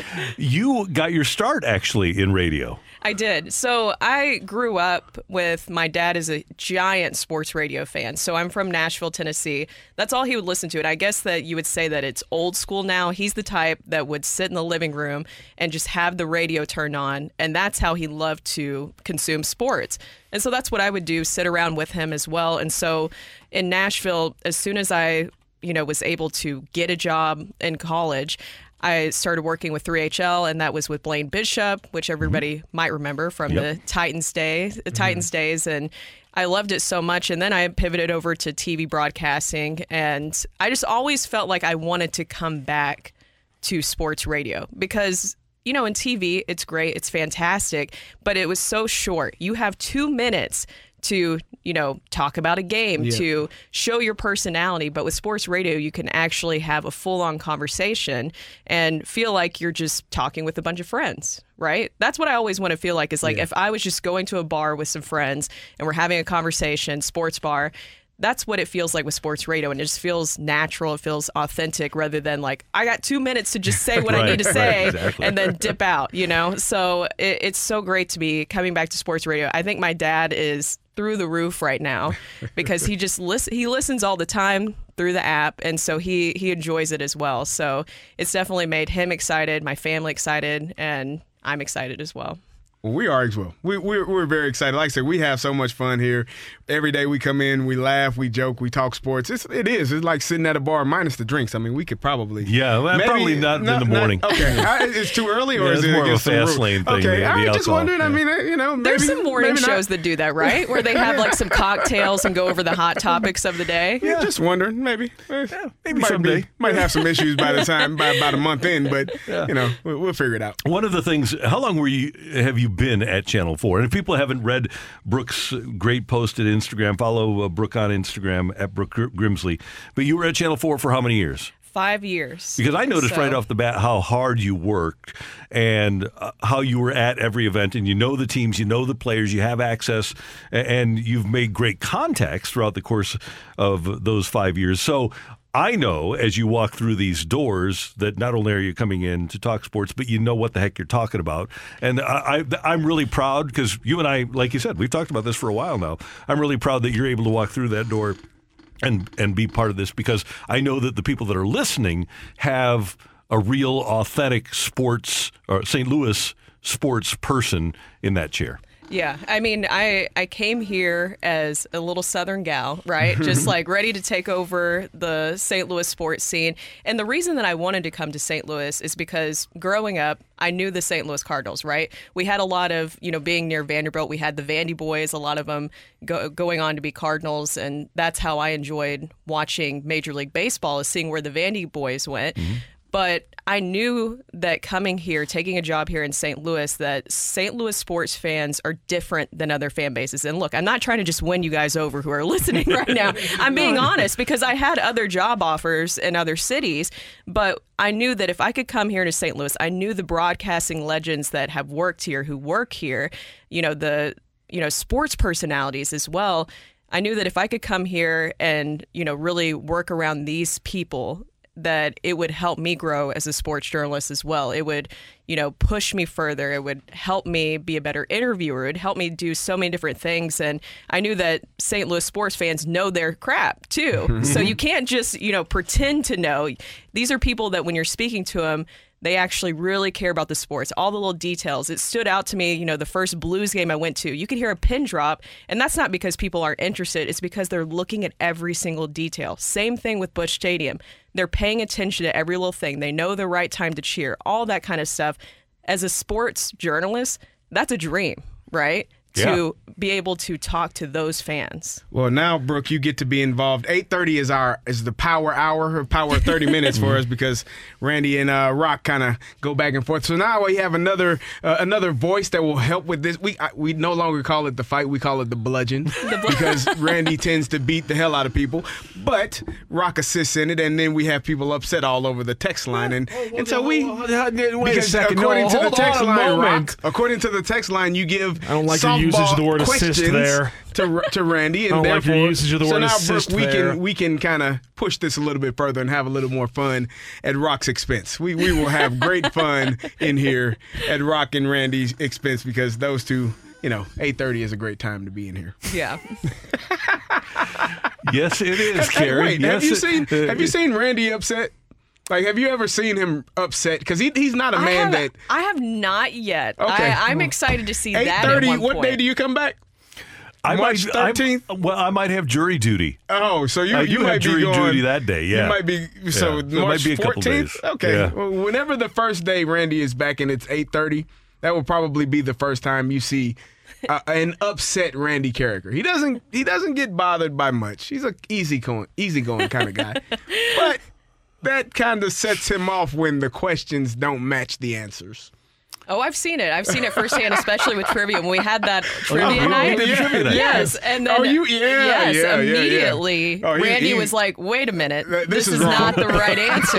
that's right. That's right. And that was the and the trivia guy even knew. Okay, Yeah. then Randy probably is right. Yeah, there you go. Rock Weird. has used that. I, that's It Rock. was- has, yeah, it happened th- four. I think it was back in October. We had the exact same thing and the exact same consternation over. Well, is the question about when they sold it, or when they took control, or when they agreed to the price, or because like one of them is November of '95, the other one's March '96. So it's like. Okay, which way we go here? Ryder texted me after that and goes, "You need to use this as a fight question." And of course, I- it's already been done, my guy. I've lived through this already. The exact oh, scenario. Oh, boy, do I hate being right. Yeah, yeah, not uh-huh. really, not so much. Uh-huh. Not not really. No, he actually loves Yeah, it. why is, there, why is there a giant smile on your face right now? He actually loves being right every single day. Yep. So Brooke will be in with us on Friday. We're looking forward to that, and then you two will handle next week. And then until I'm done with, you guys want me to try to get out of jury duty? I or- mean, if you don't have to go, Randy, I mean, it is a service. It- you know, you- Yeah, it it- is. it is. your, your duty. And I think you have to show up, right? You have, think yeah, that- otherwise it will be bad if you don't show got- up. They might come knock on the door mid mid segment and pull you out of here. They they actually like having people participate now. You enjoy doing jury duty, though. I do. I want to get There you out of jury. Hey, he, yeah. So I quick quick story No. about my last time. Okay. My wife's an attorney. Bam. Yeah. Get out. Last time, like I, I was, I, I wore a suit. I was enthusiastic. I asked questions. I was dismissed summarily. They they couldn't wait to have me out of there because I was I was trying to act le- legit, like I really wanted Yeah. to be there. They They- didn't they want rid peop- of you. they didn't want people that really knew what was going on on that journey. That Why? particular, I have no well, idea. Well, Brooke, I'm sure they want people that have no clue. It depends on who's who's uh what the case is. They want some people that don't have any common sense to make some decisions that uh you know can go in their favor. Then another time, it was during Rams were here, and it was right during free agency. It was like this time of year, and the ju- I went to the judge and I said, uh, "Hey, I don't think I can do this." He said, "Why?" And I said. I think the city needs me. and they dismissed me. It was great. Oh. Worked out well. Oh, so looking what a, to that. what a Batman moment for you right there. Oh yeah, city, city. It was all BS, but it worked. So as long, as long as it works, it was great. But I'm going to try when when I go in there on the 13th. I, I am absolutely going to try. My buddy Wesley Bell, the prosecutor of the great county of St. Louis. See, I don't think you can say that because now just- you won't. That just happened. now you won't be selected at all. They're gonna play this tape back. You saying Wesley Bell is your buddy, and they're gonna say, no, no, no, no, no, no, he can't be on the jury. I see what you did let's there, just Randy. seal the deal. I Let's see I what just feel you like did. this is the plan. Let's just maybe. seal the deal. What, what did your wife do for a long period of time? Yeah, attorney. There you you go. go. Okay, cool. We're done. You got to figure it out. Yeah, We'll be talking to Randy Karraker after uh, March uh, yeah. 11th. Brooke, we're looking forward to this. So We looking are. forward to it. We're thrilled to have you here in the studio, and uh, looking forward to Friday, and then you having a long and fruitful and illustrious career here at 101 ESPN. Yes, I'm super excited to join. I, I don't know. I'm just I'm pumped over here. I wish you guys could see me. I'm just like my, my cheeks are like yes, huge. yeah. I'm just so excited to join you guys. It's going to be awesome. So that's our new partner, Brooke Grimsley. It's the opening drive with Brooke, Kerry, Randy, and Matthew here on 101 ESPN. Coming up, we're going to talk to uh, another member of our family. Mike Claiborne is next from Jupiter here on 101 ESPN. You're back to the opening drive podcast on 101 ESPN. Presented by Dobbs Tire and Auto Centers.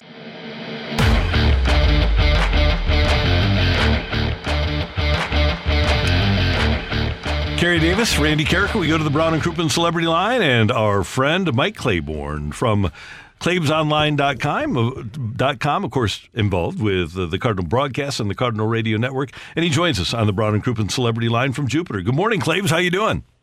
I am doing well. Uh, it's a little toasty here in Florida, but uh, we're going to play some baseball this afternoon down in uh, West Palm Beach against the Washington Nationals. Uh, feel for you with the temperature. First of all, it's a shame. Yeah, it's going to be at least 85 today. second of It's all, unseasonably warm. It's about 10, 10 degrees higher than what it normally is at this time of the year. Well, yeah, that is, it is toasty then. Yeah. It, it- hey, Claibs, uh, Matthew Liberatore gets the start today. What do you think the Cardinals think of Liberatore now? Well, you know what? I think somebody's in the room saying, and what do we trade for him? Mm-hmm.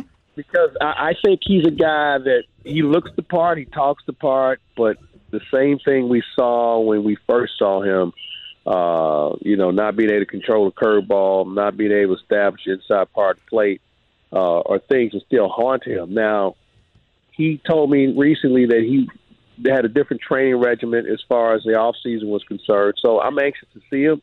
He's a very nice young man. You really root for him, but you know you, you have to wonder is this this as good as it's going to get? Uh, I, I think they're going to give him a long look, but you know he's going to have to be lights out in order to make this team.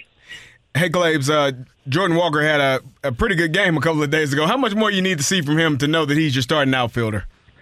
Boy, that's a good question, Kerry. I would say another week or so. I mean, you know, he, he didn't hit. He didn't have to swing a lot. He, he swung at the first pitch and hit it 430 feet, but he hit one yesterday on the backfield that they think might have went 500. Oh my goodness.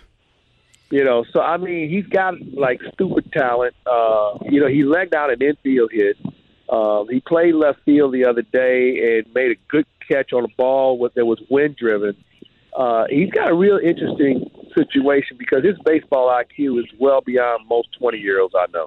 Hey, Claibs, I was talking to Randy the other day, and I told him he looks like a professional player already. He doesn't look like a guy that has been in the minors that may be trying to sort his way out. He looks like he's already been playing in the majors for three or four years. Do you do you see that yeah, as well? I agree, Kerry. Yeah, I, I agree with you. Uh, he he looks like he belongs here, uh, and that's something that I think has impressed a lot of people who haven't seen a lot of him. Uh, he carries himself like a pro. Uh, he's a very good listener.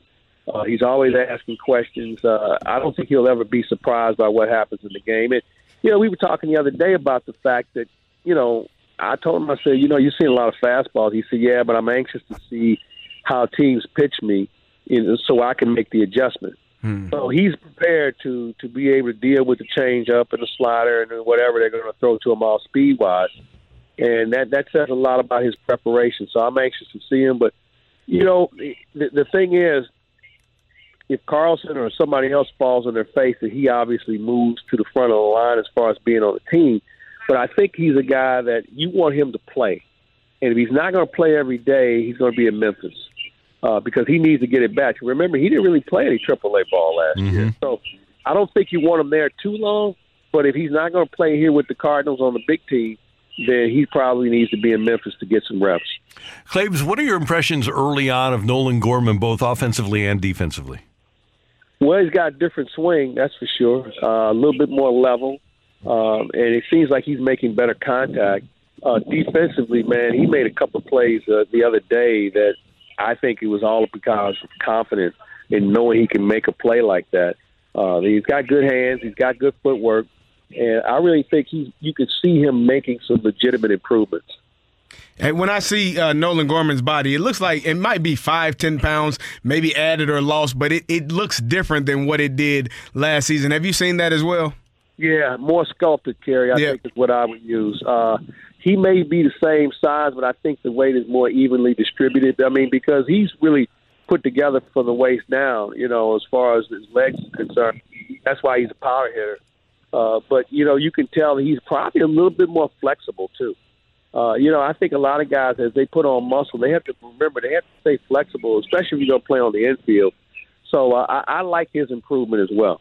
Speaking of wanting to be more flexible, uh, Tyler O'Neill getting that time in center field, and he looks, he, he's not the quintessential Harrison Bader natural center fielder, but he gets to the balls that he needs to get to because of that great speed. What do you think of him so far in center field?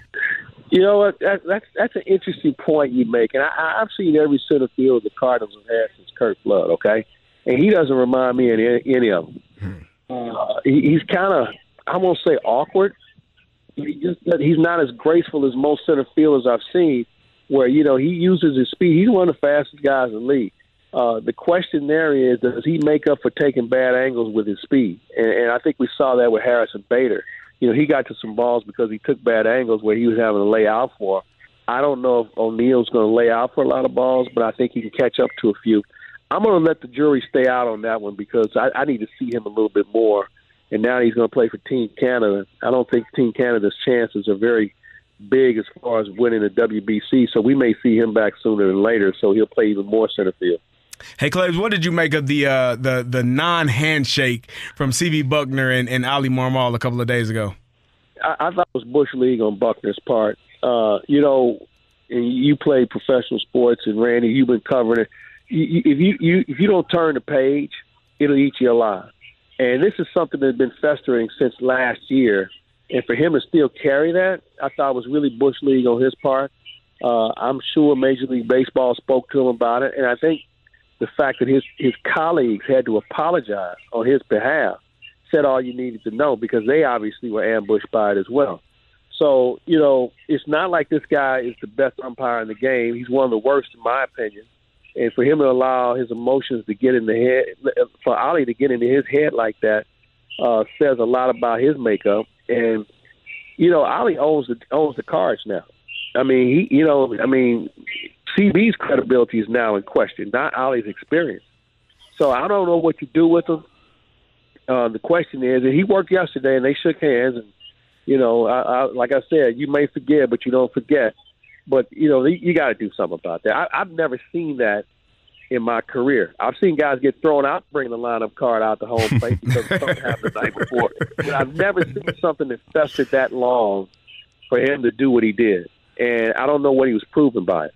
Hey, Claibs, I suggested to Kerry earlier that it would make sense just to put uh, like right now with Bucknor and Angel Hernandez, get Bucknor, Angel Hernandez, and Laz Diaz all on the same crew together and just get all of that bad stuff out of the way in one series. Yeah, I, I agree. You know what? And the way the, the season works now, maybe you only see him two or three times a year, and that'd be that'd be about enough. yeah. and you know, here's the thing about Laz and, and, and Angel, two of the nicest people you will ever meet. I mean, these are the kind of guys that you would go out and have a beer with or a glass of wine. Uh, these are the guys who do so much behind the scenes for charities. I mean, they are two very outgoing people. But man, when it comes to the the game of baseball, and, and here's the thing, they both know the rules. I've, I've sat with both of them, and I asked them different questions hmm. about different rules, and man, they know it backwards and forwards. But it, it's just something about what when they do it at the wrong time, it just puts them in a bad spot because they're really good people. You, you know what? There, there's got to be a worse doctor, too. You don't want to have him, but there's just got to be a worse doctor. You know what? Love to hear about them. Don't want to meet them. exactly. Hey, Claibs, uh, you- your interview, uh, you and Ozzie and Nolan Arenado still up. Uh, People need to go to YouTube and go to Claibs Online and check out that great interview that you had with those two. And those two just kind of cutting it up. Uh, And uh, tell us what else is happening on Claibs Online right now. Well, the commish Rick Hummel has a column. He's working with Claibs Online this year, so you can read him once a week, and we'll do a podcast once a week as well. So he's got a column up today. You can go to the website and check it out. Uh, we've got the two man game with Rammer and Rocky O, Joe Joe uh, Roderick, and Rammer are going to start their daily cards segment here in just a bit. So we've got quite a few things going on. We're going to get into some hockey here in a bit as well. And uh, when you see Alex Ferrario, tell him I haven't forgotten about him, man. But it's just been a little hectic down here. So we we have literally all the bases covered, and of course we're going to continue to do our daily reports here from spring training. So a lot going on on ClaibsOnline.com. Uh, but I would suggest everybody check out Rick Hummel and certainly the Wizard and, and Nolan Arenado. Uh, I was very very happy with that. I mean, those two guys were just so gracious with their time, and I think they got a bigger kick out of talking to each other than you would think. They're both fans of each other, and I think that's a cool thing. Gary, who was a, who was a guy you were a fan of that you had a chance to meet later in life? Uh, you know what? I, I've met a few people, but Tommie Smith from the '68 Olympics was probably my the person that I met, and I was the only person that I've been in awe of when I met him because I knew, you know, what that history was, what that that man did to, and all of the things that him and John Carlos lost because of their decision to to Yeah. raise their fists Yeah, at the right. Olympics. I met him, took a picture with him, and, and had conversations with him. That was probably the one athlete that I can say was like, wow, I was really in awe. You know, when you think about uh, Kaepernick and some other people who stepped out there, nobody ever talks about Smith and Carlos and, the and the price they paid as far as their careers. Yep. Yeah, that's a great point you make. Claibs, oh, did you have one more? No, CD? I- well, oh. Calais, I was going to ask you about Berube and what you thought about his comments the other day about the players not caring or not playing hard enough. Listen, I ran. I was in St. Louis for like about 36 hours the other night, and I ran into him somewhere. And I said, whatever you're eating and whatever you're drinking, it's on me on behalf of every other fan who's thinking what you said. That's awesome. I mean, I, you know, I love it. And you know what? Here's the thing: Craig Berube has more credibility than any of those guys. I mean, as a former player, a successful coach, and an honest coach, I mean, you know, we've seen some coaches come through St. Louis that weren't necessarily forthright, but I've never heard anybody say that Craig Berube lied to them or misled them or, you know, had an axe to grind. He just wants to coach good hockey players who want to play. And if Mhm. you want to play and play hard, then there's going to be a spot for you. Claibs, always good to hear your voice. Thanks so much for the time. We appreciate it. We'll talk to you soon. All right, boys, have a great rest of your week and uh, stay warm. Yeah, we will. try. You, you too. I am warm already. Trust me. we'll see you later. That's Mike Claiborne on 101 ESPN. Coming up, we're going to head down the stretch towards a balloon party with T Mac and Ajax with rock and roll here on 101 ESPN. You're back to the opening drive podcast on 101 ESPN. Presented by Dobbs Tire and Auto Centers.